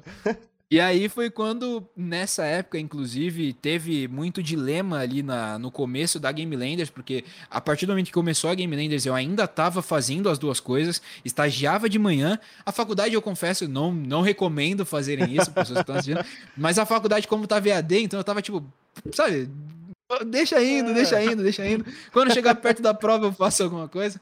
Mas a, o estágio não tinha como. Então, todo dia acordava, sei lá, 8 horas da manhã, trabalhava até as 3, terminava às 3, começava o treino às 4, ia até as 10 e acordava de novo para repetir. Então, essa época começou meio muito desse dilema, né? Mas eu sabia o que eu queria. Então, eu só precisava desse apoio. E quando esse apoio surgiu na Game Landers, deles virarem e falarem: tá, mano, a gente quer o time de vocês, a gente quer apoiar vocês, vem com a gente que a gente dá um salário, dá estrutura. Eu falei, mano, chega, agora não vai ser mais a hora vou me dedicar totalmente a isso e foi quando começou as coisas de lancharem ali também dentro do time. E você sentiu muita diferença, cara? Porque o Point Blank, né, ele é um jogo bem, bem rápido, né? Com muita trocação assim, atirar andando. O Valorant, por mais que esteja. É, o Valorant, por mais que alguns períodos da partida seja. Nas execuções ali, seja. O pau tá, o pau tá torando, né? Mas é, ele, tem, ele é mais cadenciado, ele tipo um pouco lembra um pouco do CS 1.6. Você sentiu muita diferença né, nessa, nessa mudança de jogo? Eu senti muita diferença, velho. Eu não achava que eu tinha sentido tanta. Só que hoje eu me considero um jogador muito melhor do que eu era no começo do Valorant. E muito disso é porque eu não entendia como funcionava a mecânica desse FPS novo. Então, eu demorei muito para aprender o fato de no PB você conseguia atirar andando. Então você conseguia, tinha um jeito que você dava um strafe que o seu boneco não aparecia na tela do cara. Você dava o strafe e conseguia atirar sem ele te ver. Então tinha umas mecânicas que eram totalmente diferentes de um jogo que é um pouquinho mais parado, como o CS e o Valorant. Eu brincava no CS, então atirar parado, essas coisas assim, era normal. Quando eu vim pro Valorant, eu conseguia atirar. Mas até eu começar a entender é, como a leitura de mapa funcionava, como é, o posicionamento influenciava muito, como eu não precisava ficar trocando tiro o tempo inteiro toda hora, não precisava ficar dando a cara o tempo inteiro toda hora. Isso foi um processo que foi um pouco demorado e até hoje eu procuro entender cada vez mais sobre isso. Mas eu realmente senti muita diferença. E hoje eu acho que, apesar de ainda não estar tá no meu auge, eu considero que eu evolui muito, mas ainda não estou no meu auge, eu sinto que ainda dá para evoluir muito e o principal é por causa disso. Que agora eu comecei a entender quais são os momentos melhores de dar a cara, comecei a ser inteligente, tá ligado? Antes eu era, eu confesso, eu não, não tinha a inteligência necessária, a mecânica necessária para jogar Valorant no começo. E aí muitos jogadores que já tinham essa mecânica se destacaram logo de começo, mano. Porra, melhores jogadores de Valorant do Brasil, enquanto isso eu tava ali tentando, remando ali, tentando entender como as coisas funcionavam. Então acho que realmente eu senti uma dificuldade sim. É, mas essa dificuldade inicial foi um pouco rápida, né, Nian? Porque vocês já formaram a equipe ali, a base né, da Game Landers, e rapidinho, se eu não me engano, vocês foram a primeira equipe a todo mundo pegar o Radiante, né? Acho que na época nem era Radiante, era Valorant, né, que chamava, né, o nível Sim. máximo do jogo. Mas eu queria saber de você como é que vocês se tornaram Gamelanders ali. Nesse processo foi muito rápido. Acho que não tinha. Talvez tinha tido uma Copa Hakim, algum outro torneio menor. E vocês já receberam o convite ali da Gamelanders. É. Eu, por isso que eu falo, né, que quando a Game Landers chegou pra gente com a, com a proposta de, mano, eu, a gente vai abraçar vocês, se dediquem aí, e eu pude realmente me dedicar, é, foi um momento, tipo, totalmente diferente da nossa vida. A gente já veio pro Valorant com essa mentalidade de querer competir. Então a gente sabia algumas coisas que a gente não podia cometer de erros que a gente cometeu na época do Point Blank. Seja erros em relação a mídias sociais, a, a, redes sociais, seja em relação à dedicação, seja em estruturação de time todas essas coisas. Então a gente já tinha essa mentalidade. Então foi uma jogada nossa nesse começo do Valorant. A gente jogava junto, né? Porque na época não tinha isso de ah, fila duo, fila solo. Dava para jogar todo mundo junto. Então a gente falou, cara, Vamos jogar todo mundo junto, vamos ruxar e vamos ser o primeiro time a pegar o Valorant, né, na época que era. Vamos ser o primeiro time a pegar o elo mais alto que tiver dentro desse jogo e vamos fazer um post no Twitter. Então, esse, essa estratégia e esse post no Twitter, eu acho que foi a virada de chave ali no momento. Então, a gente foi o primeiro time a pegar, fizemos o postzinho, inclusive o post tá no meu Twitter, ele deve estar tá, tá perdido lá, mas dá para encontrar um dia eu até Eu tenho o link dele aqui, pô. Tem? É. dá para encontrar? Tem, uma, tem no Vezone também uma materinha sobre isso aí. Foi até o Caco que fez na época, se não me engano. Foi. Então, a gente já tinha essa. Foi uma estratégia, não foi tipo assim, ah, pegamos aqui, ó, vamos postar, ah, que legal. A gente queria realmente trazer a atenção do pessoal e a gente conseguiu chamar essa atenção, né, que a gente queria. Então, a Game Landers entrou em contato com a gente na época. Eles iam fazer a Copa Hakim na época, que era da, da Final Level, né, com o Hakim, criar essa primeira Copa. E eles chegaram para a gente com a proposta: ó, é o seguinte, a gente viu o time de vocês, a gente vai ter a Copa Hakim agora, e a gente queria que vocês representassem a Game Landers nesse, nesse, nesse campeonato. Então a gente jogou esse primeiro campeonato com eles sem nada é, firmado, nem nada do tipo, mas a gente sabia que era muito promissor e a gente se dedicou exatamente para tentar ganhar, porque a gente sabia que poderia ser a abertura de muitas portas ali. E não foi diferente, né? Então a gente já tinha entrado em contato com eles nessa época, ganhamos a Copa Hakim, e ali foi só o começo de vários campeonatos que a gente ia jogar ainda com Game Landers e ainda vem jogando até hoje. Mas esse foi o primeiro passo. E, Niang, falando sobre estruturação da Game, da Game Landers, né, mas não a parte da organização, falando mais precisamente na parte da equipe, é, eu sei que você já tocou bastante nesse assunto, mas como é que foi é, você jogar numa equipe que você conhecia os jogadores? Por exemplo, o FZN, é, posso chamar de amigo pessoal seu, né, pelo, pelo jeito que você fala, mas também o Joe, o John, tirando o, o Muzeira, né, porque ele veio mais do Rainbow Six, como é que foi lidar com, com esses jogadores que você já conhecia do Point Blank, assim? O principal, eu acho, de tudo isso é que a gente já sabia que todo mundo teria a mentalidade necessária para ser campeão, né? Não só a mentalidade, mas a experiência também necessária. E isso foi muito importante. Como eu comentei que talvez o investimento e a preparação que o cenário do NA tem, falando num, num, num, num geral, que a preparação do cenário do DNA tem em relação ao cenário do Valorant no Brasil, o fato disso fazerem eles estarem na frente, eu acho que isso fez a gente estar na frente nesse começo de Valorant. Então, todo mundo focado, todo mundo com experiência, quatro jogadores que já tinham sido campeões mundiais. É, o MW, que, porra, não tem nem o que falar. É, o, o, cara, apesar de não ter sido campeão mundial, era tipo é, o menino prodígio, né, de todo mundo ali, de todos os jogadores que a gente já tinha visto, ninguém jogava parecido com o que ele fazia. Então, toda essa experiência, todo esse pensamento foi diferencial nesse momento. Quando a gente veio pro Valorant, a primeira coisa que a gente fez já foi, tá, a gente sabe que a gente já, já tem. A gente conhece pessoas boas o suficientes para jogar. Então vamos tentar ver quem que quer. Então no começo era eu e a FZN. A gente começou a chamar ali alguns jogadores, como inclusive tem um campeonato que se você entrar no Liquipedia, tem lá um primeiro campeonatinho que a gente jogou que valeu tipo 5 dólares, eu acho, um negócio assim. é, valeu 5 dólares a parada. A gente falou, mano, vamos ver como que é. Cara, o campeonato era só split. Eu nunca vi isso na minha vida, mas era um campeonato que só valia split. Mas a gente falou, vamos jogar pra ver qual que é, né? Vamos ver o nível do pessoal. E nessa época, se eu não me engano, o Prozinho jogou com a gente. A gente chamou o Prozinho, que era do Point Blank, né? Então o Prozinho jogou com a gente. Eu não lembro mais quem que era, não lembro se era o BZN ou o MPG, mas a gente chamou um pessoal que era da nossa época ali do, do Point Blank e que hoje eles jogam, até, até hoje jogam profissionalmente. Prozinho da Sharks, BZN agora tá no Rise. E então a gente já conhecia as pessoas necessárias para fazer isso. Então a gente já tinha uh, o necessário para montar o time. Só faltava realmente estruturar ele de uma forma boa. Na época, vários jogadores do BB estavam querendo migrar, então alguns já estavam vindo com o próprio time montado. Você comentou, Pumba, da Black Dragons, né, que tinha acabado de ganhar o Mundial. Então a Black Dragons veio inteira com o time deles do PB pro, pro Valorant. Não deu certo, começaram a brigar lá, a mentalidade da rapaziada era Não vou nem entrar em, em comentários. Vazou, Mas com-. Começaram a discutir lá, começaram a brigar, o time acabou. E nesse momento, né, a gente tinha a oportunidade de talvez trazer o, o Prozinho era desse time. Então a gente tinha a oportunidade de trazer o Prozinho. Só como ele já tava em time, a gente falou, mano, e aí, FZN, o que, a gente vai fazer? Começamos a conversar com outras pessoas. Na época, não sei se vocês conhecem o BN Hardneja e o Wolve. Uhum. Eles Aham. também jogaram profissionalmente no começo, né, do Valorant. É, a gente te- quase montou um time com eles também, com o Xion até na época, o Xion tava com eles no começo. Então, no final de tudo, foi basicamente jogadores que tinham o mesmo interesse ali, né, pra jogar profissionalmente. E, por acaso, todo time que eu e a FZN montava pra jogar ali, mesmo que fosse eu e a FZN fixo e outros quem fosse, fosse chamando, a gente caía contra John, MW, Joe e mais o pessoal que eles chamavam. A gente sempre caía contra. Toda a partida caindo contra, contra. Era normal game a gente caía contra. A gente startava no normal game e caía contra os caras. Nunca vi isso na minha vida também. E aí chegou um momento que a gente falou, cara, e aí, mano? E se a gente se juntar, tá ligado? Por que a gente não se junta? Então o FZN mandou mensagem pro John na época, falou, e aí, o que, que você acha da ideia? E aí a gente montou o time, então a partir dali a gente começou a jogar junto. Isso era, se eu não me engano, foi logo no comecinho do Open Beta, eu acho. No Close de Beta foi quando a gente conversou, e no Open Beta foi quando a gente já tava começando a jogar junto. E, Niang, é, eu já fiz essa pergunta para outros jogadores que vieram do, do Point Blank e do Crossfire, né?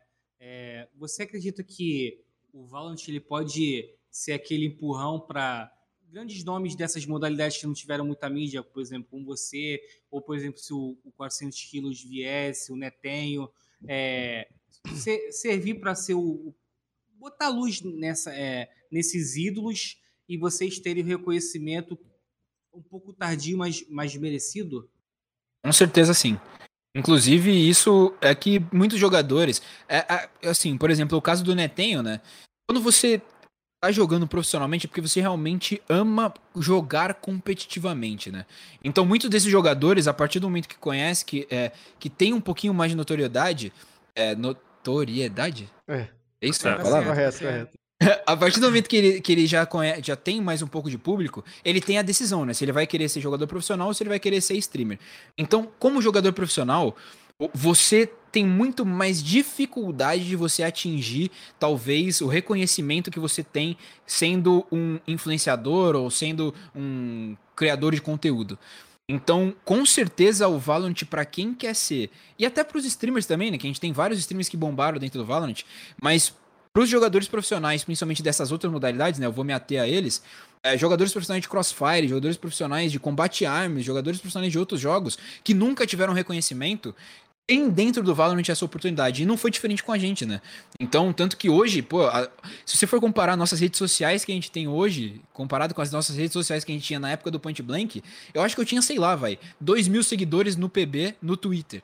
Hoje eu tô com 36 mil, eu acho, dentro do Valorant. Tipo, não, não tem nem comparação, sabe?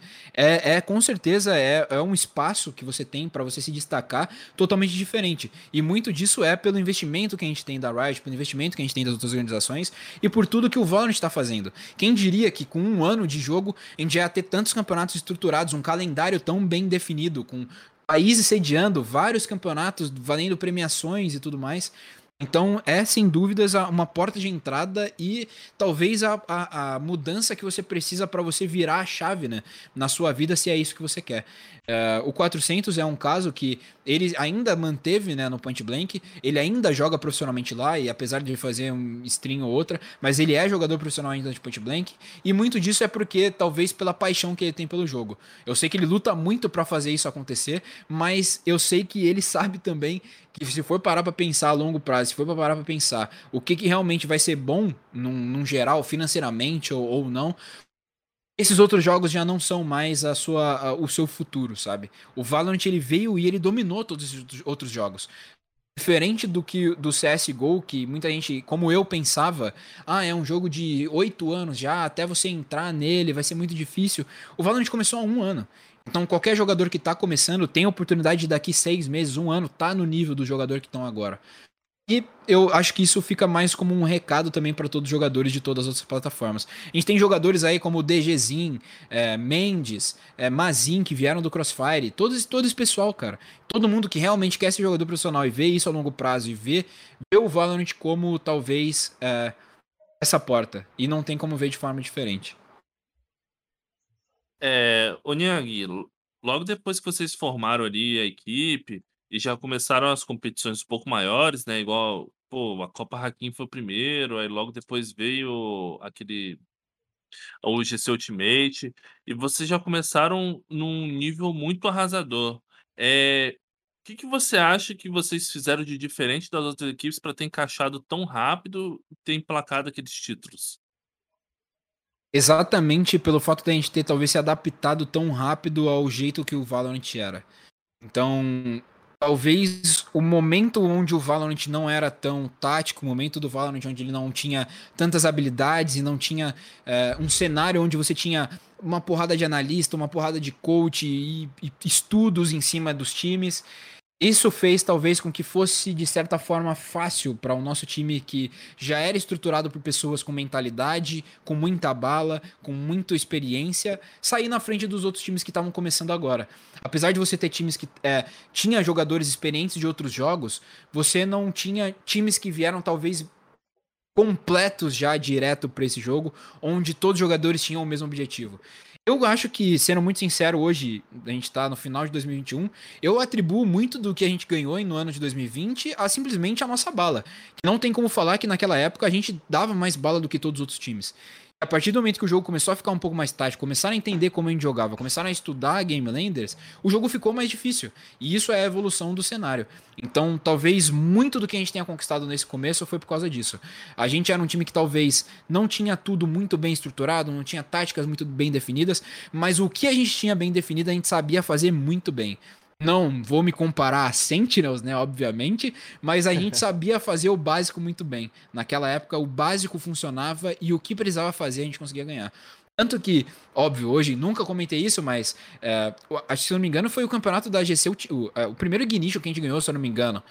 É, a gente jogou basicamente o campeonato, a final do nosso campeonato ali. Uma das táticas que saíram do nosso time foi, mano, vamos jogar na C até a gente perder. Tá ligado? que tática é essa, velho? Que tática de time profissional? E funcionou. A gente atropelou os caras, tá ligado? A gente atropelou eles naquele campeonato. E, tipo, era uma coisa que hoje em dia vai funcionar? Não vai. Mas naquela época funcionava e talvez por a gente estar tá tão bem preparado para aquele momento, a gente conseguia fazer isso funcionar. E, Niang, você falou sobre essa questão de, de profissionalização e tudo mais. É, vocês, desde o começo, participando do competitivo do Valorant. Em que momento você sentiu é, a mudança de chave do cenário amador, assim, entre aspas, do Valorant no Brasil para o cenário profissional, onde vocês começaram a ter trabalho e uma tática como vamos no tal, no tal Spike Site lá vai dar certo, a gente vai fazer? Logo no finalzinho, né, assim, na met... no finalzinho não, vai, mas lá para outubro, talvez até um pouquinho antes, foi quando uh, a gente começou a entender que a gente ia precisar cada vez mais se dedicar porque apesar da gente estar tá ganhando os campeonatos ali no começo, aparecia uma hora ou outra uma Fusion Fraggers ali que também tinha jogadores muito bons e eles eram taticamente um pouquinho mais ajeitados do que a gente, então dava um pouquinho mais de trabalho. Então aparecia um time ou outro que dava trabalho. A gente falou, tá, a gente não pode ficar passando por esse sufoco toda hora, a gente precisa entender o que, está acontecendo e, e, estudar um pouquinho mais do jogo. Então a gente começou a pensar em talvez em analista, talvez pensar em, em coach, talvez pensar em coisas desse tipo, e foi quando a gente começou também graças a Deus, a gente tinha Game Landers ali para apoiar a gente e falar, mano, é isso que vocês acham que vocês precisam? Então, beleza. Então a gente vai atrás para isso que vocês estão precisando. Então, nesse momento ali, a gente veio de um campeonato, se eu não me engano, logo o Catraca, o Catraca entrou como analista, né? E a partir do momento que o Catraca entrou como analista, a gente jogou um, um mês que a gente teve quatro, cinco campeonatos em um mês só, mano. Isso foi tipo. Mano, setembro. cara, isso foi bizarro, tá ligado? Isso foi bizarro. Mas mesmo assim, né? Cenário no começo, a gente falou, vamos jogar, né? Fazer o quê?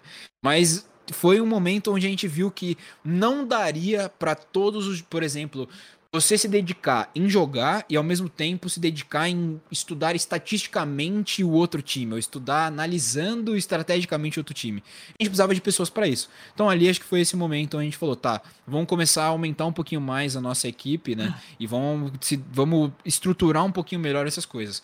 Pro finalzinho do ano, a gente precisou de um coach para jogar o First Strike. E na época a gente não tinha nenhum coach. Então a pessoa que estava um pouquinho mais próxima da gente ali era o Catraca. A gente falou, mano, vamos apostar no Catraca aqui como coach, vamos ver como que o Catraca se sai. E aí ali foi quando a gente começou a ter treinador. Depois, hoje em dia, a gente já tem analista, tem o Ian, como que é, que é nosso coach, a gente tem o Waters, que é nosso auxiliar, tem o, o Tigas, é, que também ali tá como nosso analista. Então a gente tem muita gente que tá fazendo muito trabalho. Então, se não fosse esse momento, talvez a gente não teria percebido o que a gente precisava. É, eu posso tentar ser um pouco mais preciso nessa virada de chave para vocês, que eu acho que foi naquela GC Ultimate 2 que vocês caíram para Fusion Frags, que eu acho que quase ninguém ou ninguém usava um Sova no, no Valorant, e eu acho que eles foram a primeira equipe que entendeu, né, a importância, a diferença que o Sova fazia para um time. É, e depois dali vocês também começaram a usar. É, vocês é, realmente pode dizer que ele foi uma chave, pô, a gente precisa estudar um pouquinho mais o jogo, entender um pouco mais dos agentes. Com certeza sim, com certeza sim. Ainda que comparado com o que a gente tem atualmente, eu acho que não, não chega nem perto do que a gente fazia naquela época. Mas essas derrotas, elas foram um pouquinho duras, né? A gente tinha acabado de ganhar o. A gente ganhou o primeiro Ignition, né? Então a gente falou, mano, a gente vai jogar esse Ignition 2 aí também, vamos querer ser campeão dele também. Mas se eu não me engano, o Ignition foi o último de todos esses cinco campeonatos que a gente Sim. teve. Um chegou um momento. Chegou um momento nesse Ignition que dentro do time você sabia que a pessoa tava, mano, exausta. Que ela queria que terminasse a partida pra ela poder, mano, só simplesmente relaxar um pouco na cadeira. Porque ninguém tava aguentando mais tudo que tava acontecendo naquele campeonato. E aí, depois disso, né, o fato da gente ter perdido fez com que a gente procurasse novas possibilidades e novas estratégias. Então, na época, se eu não me engano, eu vi que o Gat tá, tá, tá no chat agora, e o Gat, se eu não me engano, já fazia esse trabalho já, né, de tático junto com a Fusion Fraggers. E na época era a gente mesmo que fazia. A gente via uma coisa ou outra ali, um domínio ou outro que funcionava, e a nossa tática era desenrolada de tipo assim, ô, oh, vamos fazer uma exec na A aí, ou vamos fazer um 3-2 para B. E, por incrível que pareça, todo mundo do time sabia como fazer essa tática funcionar. Mesmo que a gente não tivesse nada definido, funcionava. Mas depois desses campeonatos, depois dessas derrotas, a gente falou, tá, não tá funcionando, a gente precisa melhorar um pouquinho nisso daí. Então, por exemplo, a gente jogou, antes daí do, do First Strike, a gente chegou a jogar o campeonato que era BR Mouse, né?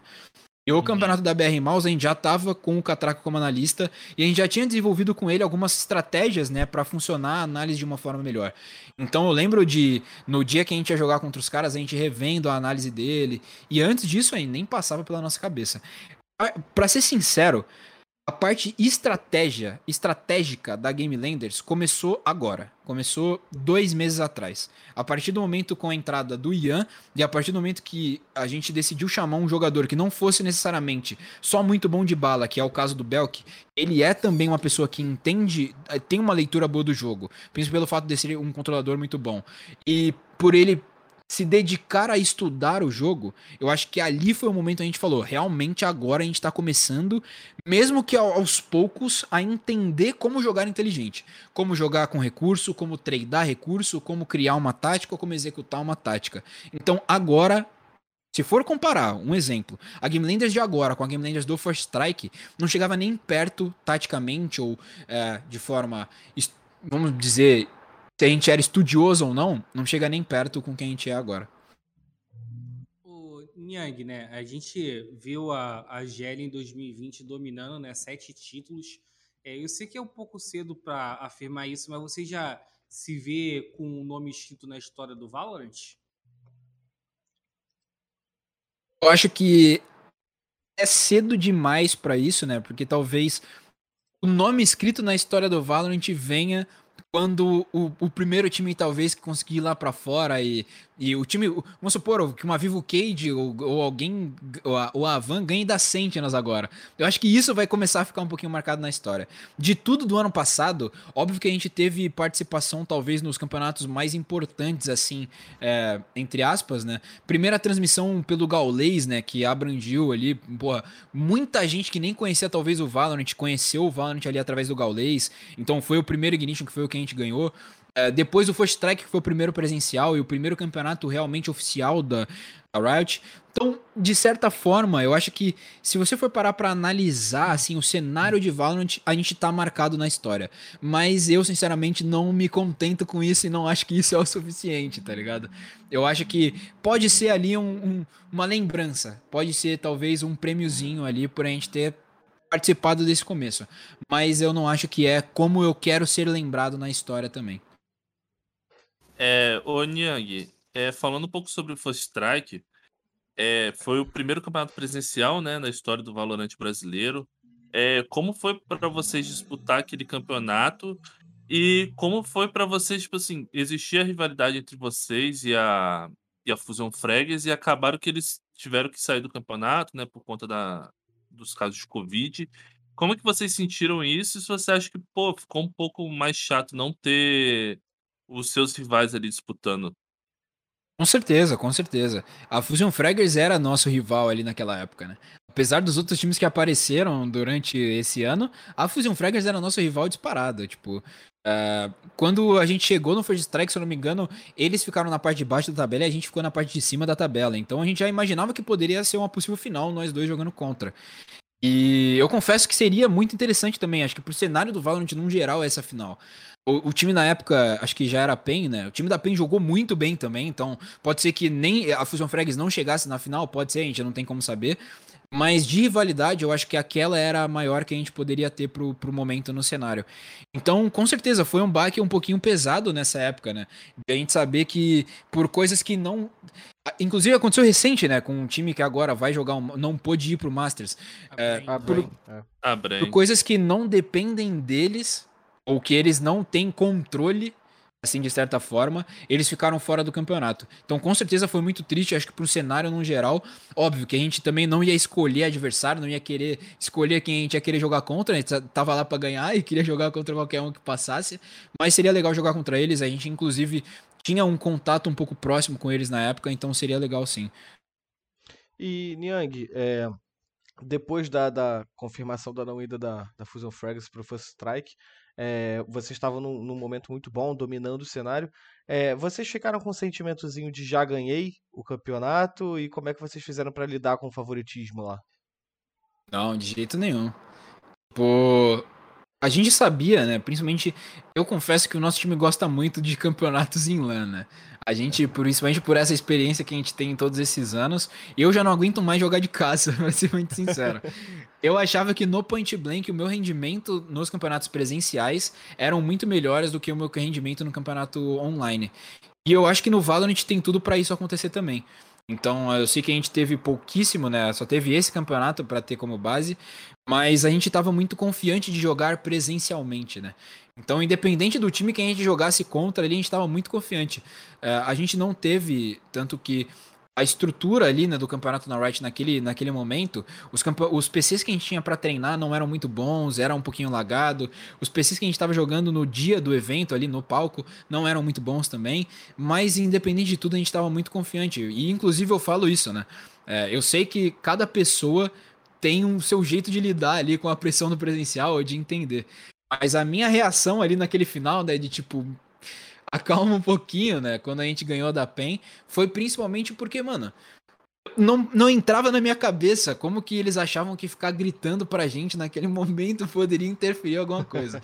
Eu gosto muito de todo mundo de lá, gosto muito de todo mundo que, apesar deles não estarem mais juntos, né, gosto muito de todo mundo de, de, que tava naquele time, de todo mundo que jogou o campeonato, mas aquilo não interferia nada pra gente, mano. A gente vibrava entre a gente e é como a gente tá acostumado a jogar campeonato presencial. A gente já passou pela fase onde, apesar de não ter pegado 1.6 na LAN, tem vídeo meu jogando campeonato presencial que quando a gente ganhava, a gente levantava e gritava de quase derrubar monitor, derrubar PC.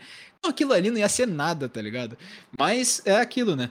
É, com certeza o campeonato presencial ele traz muito dessa experiência. E ali, né, tem o Talkers recentemente fez um post, eu acho, não sei se foi diretamente direcionado a isso, mas a gente teve a final do CBLOL agora e ele postou sobre agora é a hora onde a gente é, difere, né, os homens dos meninos, uma parada assim. e eu, sendo muito sincero, eu sinto que o campeonato presencial ele realmente faz isso. Quem não tá preparado ou quem não tem é, estrutura psicológica, estrutura emocional para jogar um campeonato presencial, vai ficar um pouquinho para trás, sim. Ô, Niang, você falou um pouco de, né, de provocação, é, do pessoal da PEN ter um lance e gritar, né? E provocação é algo que é bastante discutido no cenário brasileiro de Valorant, que não, não da forma de gritar, mas com o famoso tiro no corpo, né? É, você hoje, né, a, o nosso nossa mãe, né, a Draft 5, que é do CS, até publicou uma matéria que o Stewie falou que atirar no corpo para ele é tanto faz, tanto fez, né? Basicamente isso. E como é que você vê isso, cara? Você vê essa discussão no, no Brasil assim, uma discussão boba? Ou você viu atirar no corpo como uma forma de você tentar destabilizar seu companheiro? Como é que você vê, vê essa atitude? Eu vejo como uma, uma discussão boba. É uma discussão tem muita discussão, tem muitas perguntas que o pessoal me faz no Instagram, tipo, ah, eu uso isso ou aquilo. Eu, mano, usa qualquer coisa, tá ligado? só, só, só joga, só. Se, gasta seu esforço em jogar, em ser melhor do dentro do jogo. E para mim essa discussão é a mesma coisa, tipo, você vê que eu nem me envolvo com isso porque para mim é uma discussão tão besta de você ficar discutindo que eu prefiro nem gastar energia em relação a isso. Óbvio que cada jogador vai reagir de uma forma. Então, do meu ponto de vista, se você é um jogador que você se sente desestabilizado quando alguém atira no seu corpo, quando você jogar um campeonato presencial e alguém gritar para você na sua frente, você vai ficar mais estabilizado ainda. Então é alguma coisa que você tem que trabalhar em você e não na pessoa que tá atirando no corpo ou não. sobre, sobre como que isso é para atração do jogo e tudo mais, eu considero que pro público, num geral, atirar no corpo, eu acho que num nível, né, de, de você poder provocar o adversário, é a das mais baixas que tem sendo muito sincero. Tem algumas provocações, como a gente viu até lá fora, que tem aquela animação, né? Que o cara fica de pé e aí o, o cara morre, mas fica o bonequinho dele agachado lá rezando. Então, e aí já até sabem, né, da animação que eu tô falando. Então, tem, tem umas animações que pro público, num geral, eu acho que você pensando que, por exemplo, o Campeonato Brasileiro foi transmitido na TV, acho que era na ESPN, né? Não lembro, no, acho que era, acho que era na ESPN, não lembro qual era o canal agora que tava passando. Mas você pensar que isso está sendo transmitido para pessoas que às vezes não conhecem o jogo, então tem algumas atitudes que você tem que balancear também. E aí eu acho que é muito de ética profissional. Não acha que talvez o fato de você queimar o corpo significa que você está sendo antiético ou que você está querendo desestabilizar. Eu, sendo muito sincero, eu, Niang, tô cagando para isso. Se atirar no meu corpo, se você atirar no meu corpo, a única coisa que vai fazer é que se eu ganhar de você, eu vou querer te zoar, tá ligado? Mas só. Fora isso. Famoso atiro no corpo e perco, né? Pois é, exatamente. Eu sou da época que pichar era mais divertido do que atirar no corpo. É, aquela, aquele piche lá da buzina lá. Chato, chato pra cacete. chato, mano. Eu odeio esse piche, cara. É, Niang, vamos seguir um pouco aí na sua história junto com a Game Landers, indo para 2021. É, e, tipo assim, eu vou fazer a pergunta básica, cara, o que, que aconteceu que não deu certo para vocês?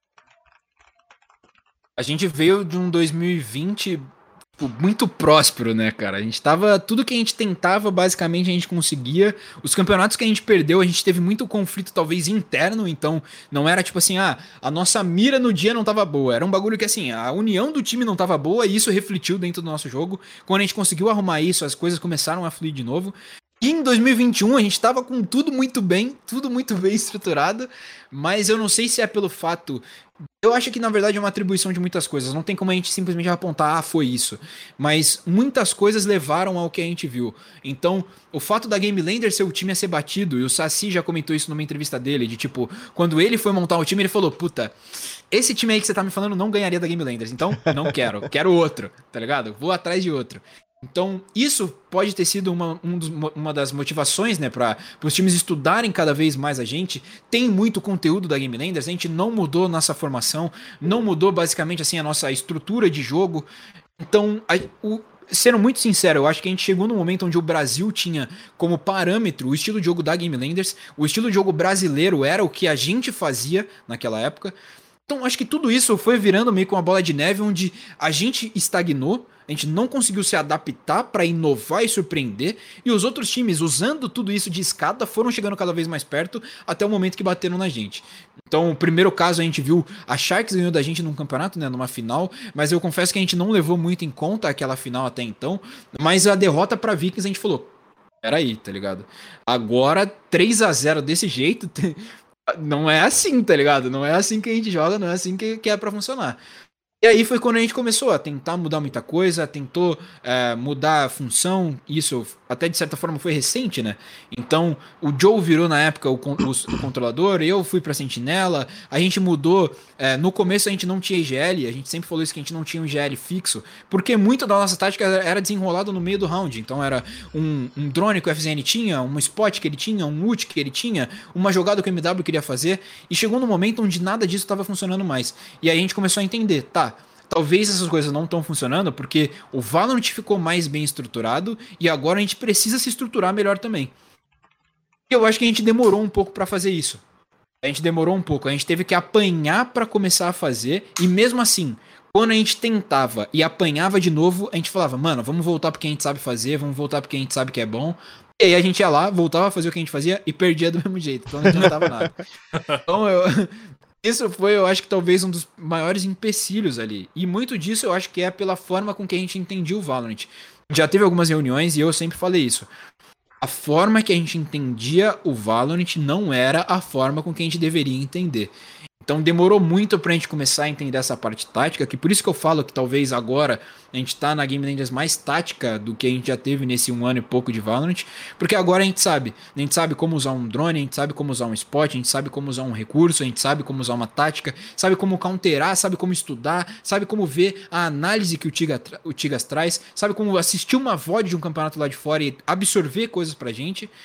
E no começo, sendo muito sincero, a gente não sabia. Então a gente poderia ter sido muito bom individualmente, e aí isso fez o coletivo ficar muito bom, mas a hora que precisou ser talvez mais nerd dentro do jogo, a gente não conseguiu. E aí os times que às vezes não eram tão bons individualmente, conseguiam coletivamente se sobressair em cima da gente. E aí veio dessas derrotas. Eu atribuo muito as primeiras derrotas, principalmente a VKS. A VKS forçou muito a gente a evoluir, né? Nesse quesito.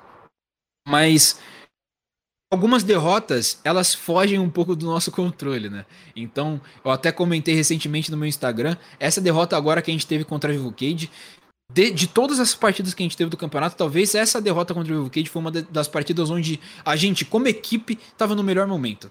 A gente não conseguiu parar a, o, o, o, monstro ali, né? A jaula. O, o, monstro saiu da jaula ali, saiu dando bala em todo mundo, dando HS em geral. A gente não conseguiu controlar isso. Pode ser que talvez se a gente tivesse conseguido controlar o resultado teria sido diferente? Pode ser. Porque ali eu realmente senti que a Game Land estava unida, a gente não desistiu da partida, a gente estava todo mundo se dedicando totalmente naquela partida.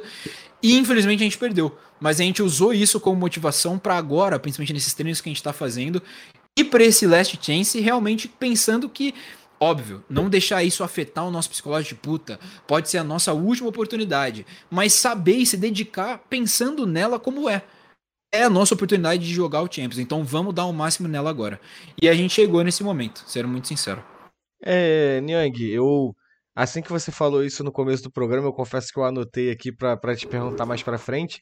É, mas você, você disse que quando um time vai ganhando, vai dando uma frouxada, né? Foi isso que aconteceu com a Game Landers? Como eu falei individualmente, eu sempre procuro fazer o meu, o, o meu melhor nisso. Mas eu acho que faltou eu, como coletivamente, virar e falar assim, rapaziada, se a gente manter o que a gente tá fazendo, a gente vai ser atropelado em breve. Que foi o que aconteceu, né? De certa forma foi o que aconteceu. Uh, não acho que foi comodismo, mas foi simplesmente o fato de, beleza, tá funcionando tão bem dessa forma, por que, que a gente vai querer tirar dois duelistas, por exemplo? Por que, que a gente vai querer trazer um meta totalmente novo, asiático, pro Brasil, que a gente sabe que o nosso tá funcionando? O que a gente criou tá funcionando. O que a gente não contava é que talvez todo mundo fosse usar a gente como espelho dessa forma que usou. Uhum. Eu sempre falo em várias entrevistas que você chegar no topo é muito mais fácil do que se manter. E isso foi o que aconteceu. Não acho que foi comodismo, porque a gente buscou, e principalmente a partir da primeira derrota, a gente buscou mudar muita coisa, mesmo que não parecesse, né, para quem tava vendo de fora, mas só a gente sabe o tanto que a gente mudou gente, como eu comentei, mudou IGL, mudou analise, tipo, a, a, forma de analisar e tentava melhorar a forma de treino e mudava a forma de entender o jogo e mudava a função e mudava a tática e nada funcionava. Então, não foi falta de tentar. Então acredito que comodismo não. Mas talvez se a gente tivesse, logo no finalzinho do ano, que a gente saiu de uma, de uma rotina absurdamente cansativa, né?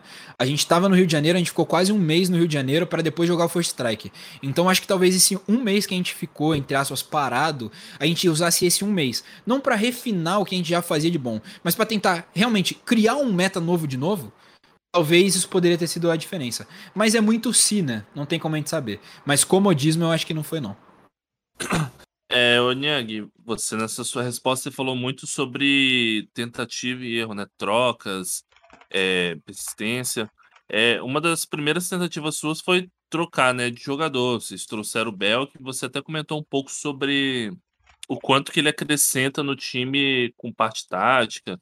É um cara interessado, faz o papel de controlador muito bem.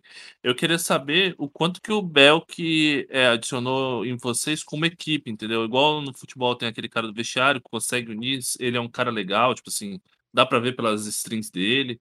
Entendeu? O quanto que ele acrescentou no ambiente de vocês ali para dar um ânimo. Pô, galera, vamos mudar isso aqui para dar para fazer dar certo. De todas as coisas que eu poderia destacar, é, para mim a principal é que a gente adicionou, né, junto com, não foi só a entrada do Belk, mas foi a entrada do Belk e a entrada do Ian. E é por isso que eu falo que a partir desse momento a gente começou a ter uma Game Landers mais tática. Antes a gente não tinha estruturação tática. Mas a partir desse momento, principalmente com a entrada dele, a gente teve talvez mais pessoas dentro da equipe para se dedicar nessa questão tática, sabe?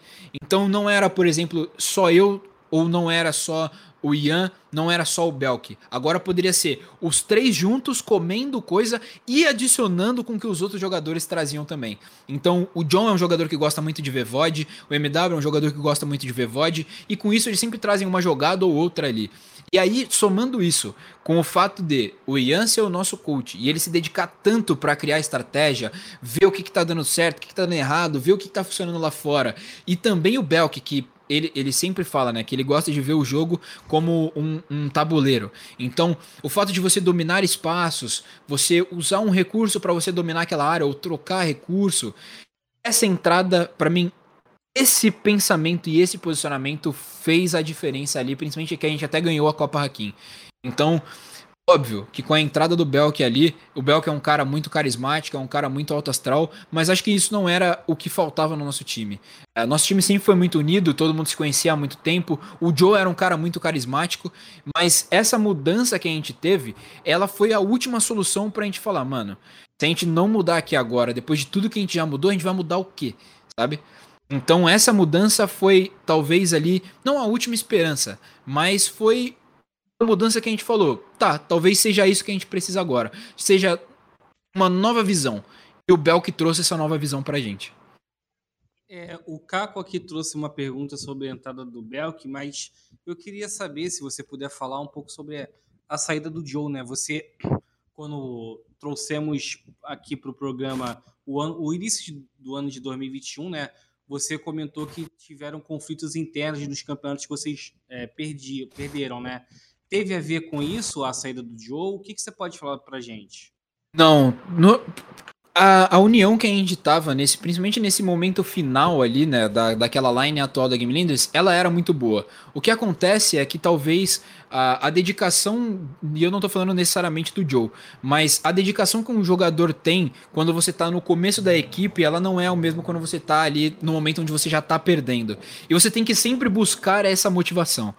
Então, a gente tentou de todas as coisas. Quando a gente fala que a gente, por exemplo, eu falei que a gente mudou é, função, mudou tudo isso, é porque a gente criava dificu não dificuldades, mas a gente tentava instigar dentro de cada jogador possibilidades novas. Então, até mesmo o, o, o, caso do FZN. O FZN é um cara que joga de sova desde o primeiro momento que ele baixou o Valorant.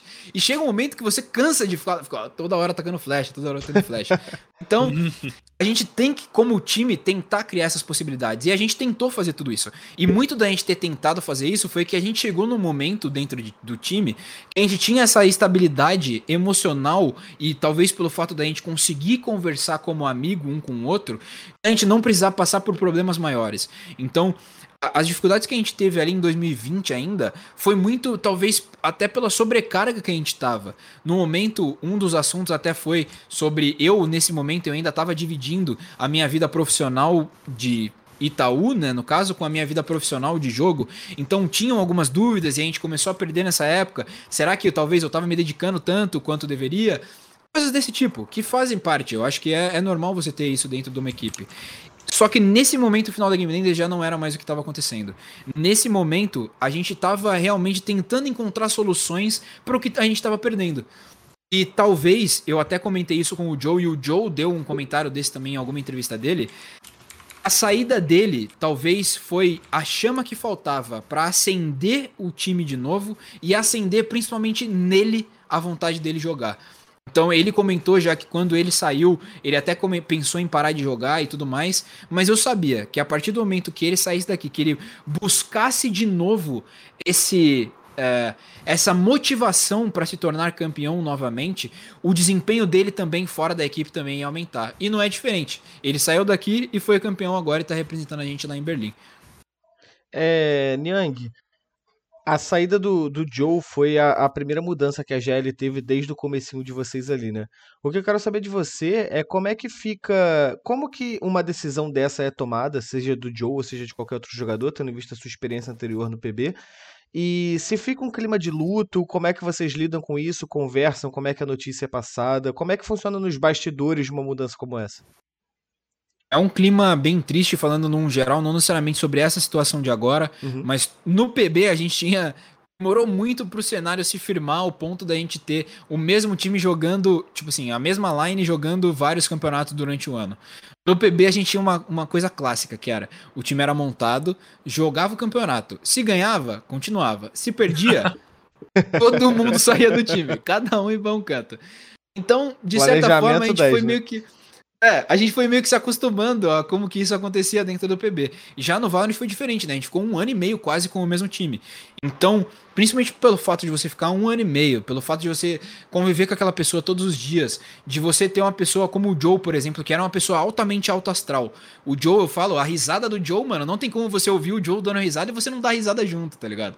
Era um maluco que a convivência com ele era muito boa. Então, com certeza, é esse momento onde, tá, a gente precisa fazer uma mudança. Qual vai ser essa mudança? Ela precisa ser feita, a gente precisa decidir como vai ser feita. Com certeza gera um sentimento ali, de certa forma, de luto. Mas é aquilo, né? É um momento onde você tem que ser profissional. Não tem como você também querer levar a sua vida dentro do esportes totalmente à base de amizade. Então, em algum momento, ou uh, seja melhor você se separar da pessoa que você começou, seja melhor para você individualmente, você receber uma proposta, qualquer coisa do tipo. Eu acho que foi isso no momento. A gente sabia que da forma com que a gente estava não ia dar certo. Foi um momento um pouco delicado, né? Porque a partir do momento que o Joe saiu, você tem que procurar outra pessoa. A, a função que o Joe fazia era uma função que quase ninguém dentro do Valorant vai gostar de fazer, que era eu e ele jogando de suporte e estoura flash, faz não sei o que, e taca smoke, e taca cage para ajudar, e faz não sei o que mais. Então era uma função totalmente de suporte que quase nenhum jogador vai abdicar do seu jogo para poder ajudar outra pessoa, ajudar o seu time. Então era um momento delicado, foi um momento assim, é, de certa forma triste, mas a gente sabia que naquele momento ali era a melhor decisão para todo mundo. Era a melhor decisão tanto para o time quanto a melhor decisão para o Joe como tanto como pessoa como como jogador. Uhum. Então a gente tinha que levar isso para frente. Então apesar de ser triste, tem que continuar.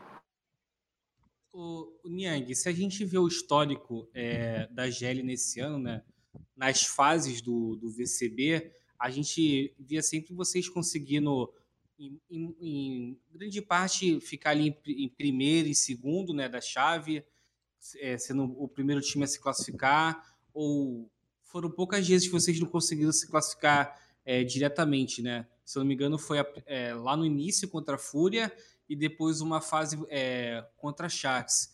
E apesar de, dos bons resultados nas fases, quando chegou a parte final, né, como aconteceu na etapa 2 e na etapa 3, a gente não conseguiu ver a GL performar muito bem e sendo eliminado ainda ali no início, cara. O que, que, o que, que acontecia, pra, na sua opinião, para o time ir bem na, na parte das, das fases e não ir bem no torneio principal? É muito difícil. Acho que essa daí talvez seja a, resposta, né? A resposta de ouro ali. O, o tesouro tá, tá, tá encontrado aí se você descobrir essa, essa resposta. Mas a gente, como time, a gente tentou encontrar dessa, essas soluções, né? Então a gente passou por talvez é, planejamento estratégico fora do jogo mesmo, de tá, como que a gente está se planejando para jogar essas partidas, planejamento estratégico, dedicação, como que está sendo nossa rotina de treino, e a gente veio tentando estudar todas essas coisas. É, como eu comentei, a gente pegou jogos difíceis já, né, nessas duas partidas. Então, se eu não me engano, a gente perdeu uma para Sharks e a da primeira a gente perdeu para quem mesmo? Não lembro. Para Fúria ainda na seletiva aberta. Não, não, eu digo assim, quando já tava no Masters, né, no VCT final, a gente perdeu, eu sei que o segundo jogo foi contra a Van, mas o primeiro foi quem naquela, naquele primeiro Masters, você lembra? Primeiro VCT. Cara, primeiro não, né, que foi o segundo VCT. Não lembro, mas eu, eu, consigo abrir aqui rápido. Já tô até com a tabela na mão. Mas, mas enfim, daqui a pouquinho você comenta. Mas a gente nunca passou é, por uma facilidade ali no começo, né? E talvez a nossa preparação para jogar com esse time que a gente sabia que a gente ia enfrentar não era a melhor que a gente poderia fazer. Então, não vou falar que a gente não se preparava, mas eu também não consigo entender, sendo muito sincero, o que, que faltou para a gente conseguir essa vitória. Então a gente jogou contra a Fúria, né, agora nesse último, aí a gente perdeu para eles, jogou contra a Vivo Cage na Lower e perdeu para eles também. Jogos difíceis, jogos apertados, mas é difícil de tentar entender, porque nosso rendimento no primeiro, naquele Master que você até comentou, a gente ganhou da VKS na, numa fase classificatória. No outro, agora a gente ganhou da Sharks numa fase classificatória. A gente conseguiu ganhar dos dois times que na época era top 1, top 2 para se classificar. E realmente, na hora que a gente precisava jogar ali no mata-mata, a gente não conseguiu desempenhar tão bem. Eu confesso que essa pergunta eu acho que eu vou dormir até pensando nela de novo que você fez agora. Mas eu vou ficar devendo, velho, porque é difícil de tentar entender e é o que gente vem se planejando para não deixar acontecer de novo agora no Last Chance. O Niang, é, você comentou né, que no, na, no primeiro Masters, né, é, quando vocês perderam para é, para Vikings, né, foi um choque de realidade e etc. Aí, é, no, no, na etapa 2, vocês perderam para Van e na etapa 3 para Vivo Cage. Em relação a esses dois jogos, teve algum que doeu mais? Ou que vocês, pô, eu não, acredit, eu não acreditava que a gente ia perder esse jogo. O jogo contra a Van, eu sinto que a gente perdeu ele antes dele começar.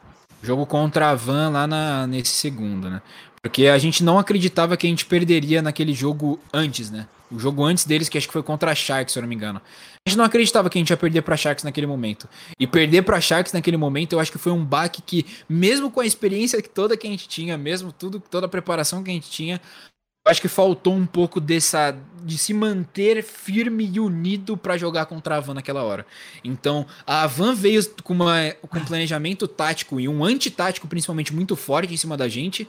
E para mim a gente já tinha perdido aquele jogo, óbvio, falando isso agora. Meu pensamento na hora nunca ia ser esse, mas vendo agora, a gente já tinha perdido antes dele começar. E eu falo isso principalmente porque mesmo a gente tendo perdido de novo, a gente perdeu para Fury, jogou contra a Vivo Cage agora, se for comparar o nosso semblante contra a Van naquele dia, o nosso semblante contra a Vivo Kid agora, nem se compara. Por isso que eu falo que nesse finalzinho era uma Game Landers diferente, era uma Game Landers nova. Então a gente tava no limbo, tinha acabado de perder, tava dando tudo errado, tinha acabado de ganhar um mapa, perder outro mapa, mas mesmo assim, no terceiro mapa, tava todo mundo bem, todo mundo centrado, todo mundo comunicando, todo mundo realmente dando 100% de si.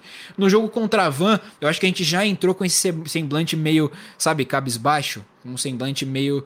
Não vou falar um semblante derrotado, mas eu acho que ali era muito difícil. Se a gente ganhasse daquele jogo da Van, o próximo provavelmente a gente perderia. A gente não estava preparado para ganhar. É. O Niang, muita gente fala sobre a pedra no sapato de vocês ser a Van, né? Mas tem outra pedra aí que eu acho, né, que aconteceu com vocês, que é o Hit, né, individualmente. Ele querendo ou não, parece que ele se inspira contra vocês, que nesse jogo contra a Avon, lembro muito bem dessa partida do, do VCT2, né, que levava lá para a Islândia. Ele arrebentou no jogo, jogou muito mesmo ainda pela Van, e já nessa última partida nem se fala, né, quando, porque ele foi um diferencial ali, derrubando 70 e tantos bonecos em dois mapas, é, é fenomenal. É, o que, que, você acha? Ele tem, você acha que ele tem alguma coisa contra vocês ali? Eu acho que na verdade não é nem só ele, mano. Eu não sei o que acontece com os jogadores que jogam contra a gente, mano. Já aconteceu do Gabi X matar muito, já aconteceu do, do Shanti matar muito, já aconteceu do Hit matar muito, do Muriz matar muito. A gente perdeu uma vez uma partida pro Muriz porque ele matou 30, acho se eu não me engano. Aí uma outra. Inclusive foi Heaven também. Foi uma Heaven, ele de Jet, ele matou 30. Aí outra vez a gente perdeu pra Fúria, o Xande de Jet matou 30. De novo, Heaven contra a Van, o Hit matando 30. Eu não sei o que acontece. Os caras jogam contra a gente. Tem algum buff aí que eu não sei o que acontece, velho. Mas é, é, difícil. O Hit e todos os jogadores que eu falei são jogadores muito bons individualmente. Por isso que eu até comento. É, não sei se o fato dele ter matado 40 é mérito dele ou demérito nosso. Porque como que a gente deixou o cara matar 40? Tudo bem que onde ele abriu, ele tava, ele tava dando uma bala. Mas, pô, tipo, não era para isso acontecer, tá ligado? No alto nível que a gente tá, isso não era para acontecer. Então, pode ser que o resultado tivesse sido diferente se ele não tivesse matado 40? Pode, mas ele matou. Então, o mérito dele, e é isso, ganhou. Eu acho que às vezes o que falta para mim às vezes é jogar contra a Game Land, gente, que eu preciso matar 40. e se serve de consolo também, eu e o Caco, a gente já jogou contra o Hit. E eu acho que ele deve ter matado uns 60, que foi. Não, não chegou a 60 porque foi 13 a 0 o jogo, não chegou a 60. Não, foi 13 a 1 pô, Foi 13 a 1 13 a 1 E então eu, a gente pode dizer também, contra a gente, ô Niang, o hit também, ele cresce demais, assim, é absurdo. Por isso que a gente não ganhou, inclusive. ô, ô Niang, é, pra gente fechar essa parte assim, da, da GL, né? É, você comentou numa, numa, numa resposta sobre é, falar que a VKS e a Shax era top 1, top 2. Eu quero saber como é que você vê a, Game Landers hoje, né? É, por mais que vocês tenham vencido a Copa Hakim, vice no Masters 1 e na Horus, né? E a, a, além do mais, boa, boas campanhas na, na fase classificatória do, do VCB. É, no, no para valer, né? Valendo vaga, ficar ali em quinto e sexto. É essa a posição que você vê a, a GL hoje ou você vê a GL no top 4 Brasil? Não, eu, eu desde o começo do ano, tudo bem que nossos resultados não foram bons, mas desde o começo do ano eu falo que a gente, a gente tá ali entre o top 3, mano, sendo muito sincero. É, foi muito difícil da gente conseguir, talvez, se encontrar. Eu espero que agora com esse Last, Last Chance a gente consiga realmente se provar, né? Porque o nosso time é muito bom. Faltava alguma coisa que a gente estava deixando escapar. Então eu espero que a gente não deixe escapar isso agora. Todos os times do Brasil estão num nível muito alto. E fica até difícil de você definir, né? Qual que é o top 4 brasileiro atualmente. Porque, pô, os times que viajaram para a Islândia agora não são o mesmo time que viajaram agora para Berlim. Então, o, o, top 4 do Brasil acho que está mudando muito rápido. A rotação está sendo muito rápida. Mas eu espero que a gente consiga provar que a gente está ali entre esses top times, principalmente pela trajetória que a gente já fez todos esses anos a gente perdeu, né? A gente ficou acho que em quinto duas vezes agora, né? Por causa desses essas duas últimas últimos VCTs aí. Mas eu sinto que não é isso, mano. Esse não é nosso lugar, tá ligado? Com esse Last Chance, tomara que a gente ganhe, consiga essa vaga lá para fora, porque eu tenho certeza que se a gente conseguir, se a gente conseguir, pode cravar esse, pode me cobrar isso depois. Se a gente conseguir passar para esse Champions, nosso desempenho no Champions vai ser alto. A gente não vai ir pro Champions para passar vergonha vai pro Champions e nossa, a gente vai desempenhar muito bem lá. Se Deus quiser, a gente vai pegar um top muito bom do Champions. Mas é aquilo que eu falo. Para ser campeão mundial, tem que ganhar do Brasil primeiro. Então, que a gente ganhe esse last chance agora. E, Niang, já pra gente indo pra parte final do programa, a última parte do programa, claro que a gente não podia deixar o Masters de Berlim de fora. E eu queria começar falando com você. É, eu falei aqui mais cedo, eu tive na, na coletiva com o Hit, o Vitor e o Steel. Uma das, das frases que o Hit falou, uma das coisas que o Hit falou, que eu achei bem bacana até, que primeiro que ele, ele não carrega nenhum peso de querer representar o Brasil melhor do que ele foi é, representado antes. Ele falou que ele quis dizer que essa comparação não existe, que o momento de agora é o momento de agora. Mas que ele acredita que o, o não só o Brasil, né, o Steel também falou isso, é, as equipes que estão nesse Master de Berlim é, são equipes mais fortes do que estavam em Reykjavik. Eu espero não ter falado errado aqui, não é, desanimar nenhum islandês, né? Mas enfim, e aí ele, eu quero saber de você disso. Eu quero saber se você acha que o papel tanto da Sharks quanto da VKS no primeiro Masters, esse trabalho de abrir o mato ali na frente de todo mundo é muito mais complicado do que o que a própria VK e a Avan estão enfrentando agora. Com certeza é muito mais complicado. Com certeza, sem dúvida nenhuma. Uma coisa é você assistir a transmissões lá de fora, outra coisa é você realmente jogar contra os caras. Quando eles jogaram e trouxeram as experiências deles aqui pro Brasil, todos os times começaram a se adaptar também a isso que eles estavam passando. Então, se você for parar pra pensar, os dois times tiveram mudanças até em funções. Então, o Sutecas virou sentinela, o Sadak virou controlador, o Light virou sentinela, o Fra virou é, controlador. Então, essas mudanças não foram por acaso. Eles não falaram, ah, mano, a gente tá bem aqui agora, vamos mudar só porque a gente quer perder. Com certeza eles fizeram essa mudança porque eles falaram, mano, a gente consegue evoluir mais, vamos ver como que a gente precisa, o que, que a gente precisa fazer para isso.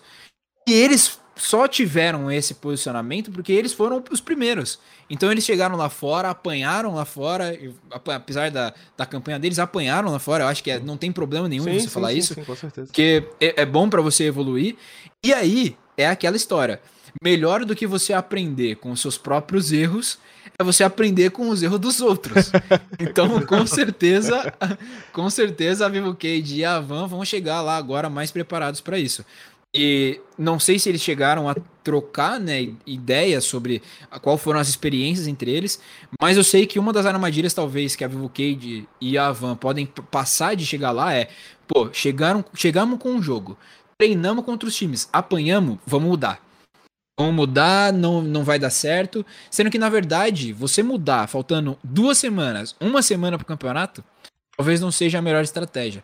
E eu acho que talvez a, a VKS e a Sharks entraram um pouco nessa dúvida ali naquele momento. Não sei, obviamente, estou falando sem saber, né, de dentro da equipe, mas se eles entraram, isso pode ter sido crucial para eles não terem desempenhado tão bem. Então, pode ser que talvez os times não sejam melhores se comparados diretamente entre si. Mas com certeza são os dois times mais preparados atualmente do Brasil para representar lá fora o até complementando aqui, né? O Fra, é, ele foi até o convidado antes de você aqui do, do Spike Site, ele falou exatamente sobre isso. Ele falou que eles chegaram lá fora e nas screens, nos treinos, eles simplesmente eles viram que era uma realidade totalmente diferente do que eles estavam preparados para enfrentar e que eles ficaram muito confusos se realmente mudavam tudo ou permaneciam no plano de jogo deles. Ele falou sobre isso com a gente. É, então. E isso talvez seja a maior armadilha de todas, né? Que é muito difícil. Você querer mudar uma coisa uma semana antes do campeonato, ainda mais um campeonato nível internacional igual esse, mano, é pedir para os caras assim. Tipo, o principal para mim, eu acho que é o, o, ponto. Quando você tem uma coisa que é sua e você precisa mudar essa coisa que é sua, você sabe como mudar. Ou você sabe como se adaptar a situações adversas dentro do jogo. Agora, quando você chega lá fora, você vê uma composição lá de fora e você copia, você não adapta, você copia ela pro seu time, qualquer coisa que acontecer que seja ruim para você ou que fuja do padrão, você não vai saber como responder. Você uhum. não treinou para isso. Uhum. Você tá acostumado ao que eles passaram. Enquanto isso, o time que criou aquilo vai saber como responder. Uhum. Então, se você jogar até mesmo diretamente contra ele, o cara que você copiou, ele vai estar tá na tua frente ainda. Não sei se esse foi o caso, obviamente. Não tô falando que eles copiaram sim, lá sim, e por sim, isso que eles perderam. Mas o fato de você chegar lá fora com um plano de jogo e você ver que esse plano de jogo não tá funcionando tão bem, cria dúvidas na sua cabeça que talvez não fosse bom criar. Então talvez fosse bom se os brasileiros chegassem lá na hora do jogo e falassem, mano, quer saber? Eu tô nem aí, vou fazer meu jogo aqui mesmo e é isso. Porque eles chegarem e pensarem, pô, mas o jeito que eu treinei contra eles aqui não funcionou, pô, ele, sabe?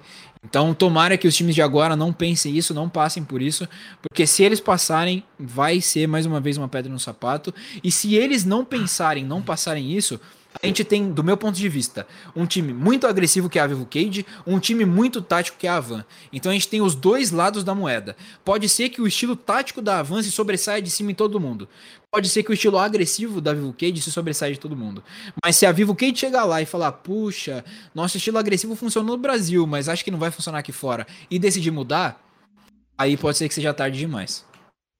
É, rapidinho, Yag, só um, uns palpites para três brasileiros, né? A Van vai jogar contra a Chiefs, né? É, a Chiefs. E a Vivo Cage vai jogar contra a Envy. O que, que você acha que dá nesses dois jogos? São dois jogos bem difíceis. Eu acho que o nível desse Master de agora tá muito mais alto do que o nível do Master que a gente teve é, na Islândia. Mas mesmo assim, eu ainda vou ser otimista. Eu sei que o pessoal da, da, da 100 Chiefs está jogando muito bem, mas eu vou ser otimista. Eu espero muito que. É, é o primeiro jogo, é um jogo difícil, mas se o Brasil ganhar agora esses primeiros jogos, vai dar um boost absurdo. E por ser fase de grupo, tira um pouquinho daquele peso de puta. Se eu perder essa partida, eu vou estar a uma da eliminação. Mesmo que, se você for comparar ali, né, pode ser que fique na mesma. Mas o fato de você pensar que é uma fase de grupo, talvez te dá um pouquinho mais ali de liberdade e de confiança. Então eu ainda acho que vão ser jogos muito difíceis, mas eu espero que o Brasil consiga surpreender, consiga se adaptar ali. A Ranger Chiefs talvez seja mais difícil deles enfrentarem, porque apesar de ser um time DNA, é um time DNA que eu acho muito bem estruturado taticamente, trazem coisas novas, criam coisas novas, abusam com novos, novos agentes, então pode ser que seja um pouquinho mais difícil aí para quem for enfrentar a Ranger Chiefs. Ô, Niang, você falou muito sobre o Last Chance, né? Sobre a vontade de vocês não só jogar, ganharem para representar o Brasil lá no Champions. É, me diz se eu estou errado, mas parece que vocês estão sentindo um pouco de pressão ou, ou, ou não? Não diria pressão, né? Porque o fato de você se pressionar, se você não souber trabalhar em cima dessa pressão, ela pode ser negativa para você. E talvez tivesse existido essa pressão nesses outros campeonatos. Respondendo a sua pergunta lá, a pergunta que eu falei que poderia ser a pergunta milionária, a pergunta de ouro, pode ser que a pressão tenha atrapalhado também. O fato da gente vir com uma Game Landers que era a Game Landers imbatível, a Game Landers top 1, a Game Landers que tem que mostrar serviço, pode ser que em algum momento, mesmo que é, individualmente não dê para sentir, pode ser que em algum momento o clima ficasse um pouco mais tenso por causa disso. Não tem como saber. Então, a gente agora tem uma equipe técnica, uma equipe até é, psicológica. A gente tem a Dani, tem a Marta que trabalhando com a gente, tá trabalhando com a gente desde o começo desse, desse VCT. Em cima disso, então com certeza essa pressão não vai ser passada para a hora do jogo. Mas eu falo por mim, que eu, eu confesso lidar um pouco diferente com as emoções. Não tem como você não pensar que é a sua última, a sua última oportunidade do ano. Se você não, se você não for bem agora, acabou o ano para você. Então, não vejo isso como uma forma positiva de se pensar. Eu vejo isso como uma forma motivadora. E isso para mim é bom. Pode ser que outras pessoas de outras equipes, outros times brasileiros, é, pensem, tipo, poxa, é a última chance, olha, se eu ir agora, eu já não penso assim. Eu penso, é a última chance, então eu vou dar meu melhor agora. Então, com certeza, não vou deixar essa pressão atrapalhar. E se eu sentir que essa pressão está atrapalhando dentro de, da equipe, eu vou me juntar junto com a nossa equipe técnica e vou fazer o possível para isso não atrapalhar. Para a gente chegar renovado dentro da partida, esquecer tudo de fora, cada partida é cada partida, cada round é um round, e a gente conseguir levar isso. Inclusive porque agora eu tô no momento da equipe onde depois de diversas mudanças que a gente fez, agora eu sou, tipo, virei oficialmente um IGL dentro da equipe. E, de, e, como IGL dentro da equipe, eu confesso que eu me preocupo muito também, não só com a parte tática, mas também com a parte estrutural que a gente tem em convivência, em é, é, psicológico, em é, confiança, em todas essas coisas. Então a gente vai trabalhar sem dúvidas em cima disso também. É, Niang, só para acho que para encerrar aqui, é, quais são suas expectativas para esse Last Chance? É, os seus quem que você acha que vai ser o adversário mais difícil? É, como que você espera os outros brasileiros aí, né, que vão chegar? Os times gringos, você falou antes com a gente, vocês treinavam muito com a Australs. O que, que você está esperando para esse campeonato? A gente sabe que todos os times que estiverem jogando agora são realmente. Agora não é tipo assim, ah, o top 8 do Brasil. Agora é o top 8 da América Latina, né? Então não tem como menosprezar nenhum time que tá vindo. É, alguns times a gente conhece um pouquinho mais, principalmente por a gente treinar contra ou já ter jogado contra em campeonatos, que é o caso dos times do Brasil e os casos do, do time do Latam aqui do Sul, né? Que são do LAS, né? Que a gente chama. E tem a surpresa do pessoal do, do Latina, América Latina do Norte, né? Da, da LAN. Que a gente, eu, por exemplo, vou ter que assistir os jogos dele para entender como que eles jogam, porque a gente nunca treinou contra, principalmente por essa diferença de ping, né? A gente não consegue treinar contra eles aqui. Eles jogam com tipo 150 de ping se forem jogar contra a gente. Então, a minha expectativa é que Eu espero que os times do Brasil estejam melhores, obviamente, porque eu quero ver minha região melhor do que qualquer outra região, mas eu sei que eles também se desenvolveram muito bem, se desenvolveram muito rápido. Então, com certeza, de longe de todos os campeonatos que a gente teve até agora, vai ser o mais disputado.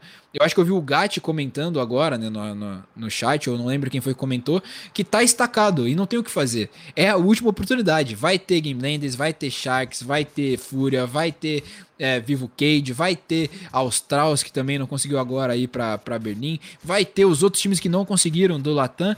E é isso, mano. Então a gente tem que estar tá preparado e saber que agora não é, tipo assim, não, não tem possibilidade de você errar. Agora é a hora de você se dedicar. E eu tô falando isso desde o começo desse, dessa temporada, principalmente aqui dentro do time. Agora é a hora para dar o sangue, mano. É para se dedicar do começo ao fim, velho. Então, é, a nossa expectativa é essa. A expectativa é óbvia, é ser campeão, mas a gente tá treinando e se dedicando para isso. Então, vamos, vamos seguir o nosso plano, vamos seguir a nossa meta.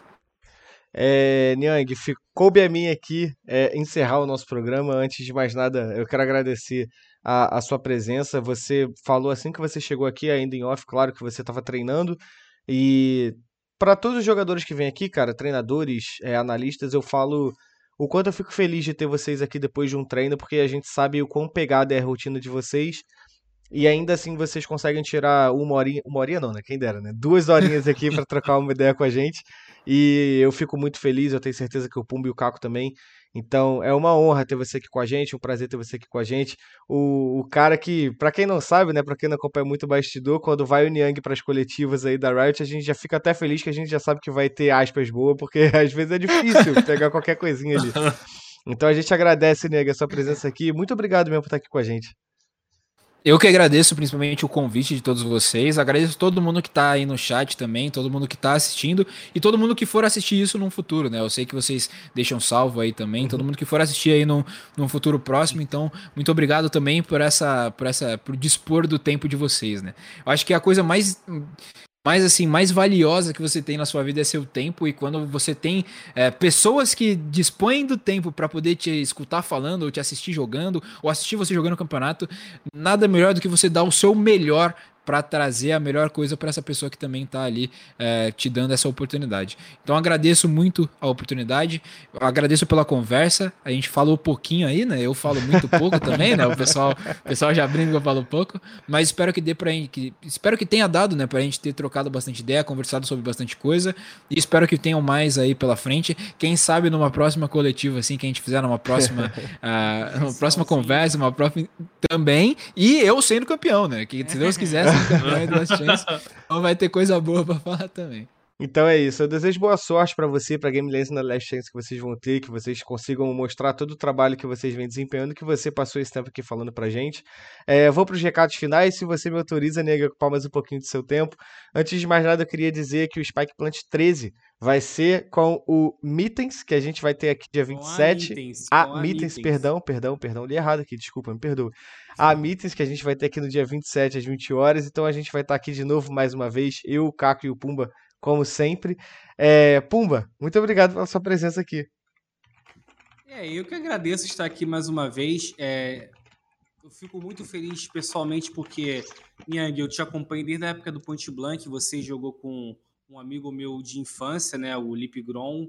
Então, já escrevi muito sobre você é, quando eu iniciei no jornalismo de esporte eletrônico, então para mim é, é, uma honra pessoal, cara. Eu desejo todo sucesso a você, ao pessoal do, da, da Game Landers, porque te fiz boas amizades, né, com o Catraca, a gente sempre troca uma ideia, então é um prazer imenso estar aqui e boa sorte no Last Chance. Caco, obrigado, boa noite para você também, Caquinho. Nosso, nosso responsável aí pelas, pelos choros que a gente tem no início de cada programa. Que isso, cara. É, obrigado, Carbone, obrigado por mais um programa. Queria agradecer o Nian, que sempre foi um personagem que eu acho que eu sempre quis trazer aqui, que eu sei que ele tem muito a contribuir, tem muita história aí, ó. Ele já falou 12 anos já no competitivo, eu sabia que ia ser um programa muito divertido e ele fez realmente ser um programa sensacional. Espero que a gente tenha outra oportunidade para contar mais histórias da sua carreira e aí também com mais títulos aí, espero no Valorant, né? Eu espero também. Como eu sempre digo, né, o Caco e Pumba sabem disso. Eu torço por uma oportunidade que vai estar todo mundo reunido trocando essa ideia numa mesa de um bar depois de um grande evento aí, com a gente faz, se divertindo à vontade aí. Então, pessoal que esteve com a gente, boa noite. A gente vai estar no Spotify, principais plataformas de podcast que vocês encontrarem por aí. Então, se vocês querem curtir novamente esse momento também que a gente teve aqui, tem o Niang dando EAD aqui pra gente, a gente enchendo o ouvido dele de perguntas. A gente vai estar também no YouTube, Gamers Club Media TV, os cortes, os melhores momentos, vão estar tudo lá. Então, boa sorte pro Brasil amanhã também, no mais, porque não, é, Vivo Cade, Avan, que vocês consigam brilhar, levar o nome do nosso país aí pro velho continente, fazer a gente mandar muito bem por lá. Niang, Pumba, Caco, o pessoal que ficou assistindo a gente até agora. Muito obrigado, boa noite para vocês. Excelente término de quinta-feira e tchau, tchau.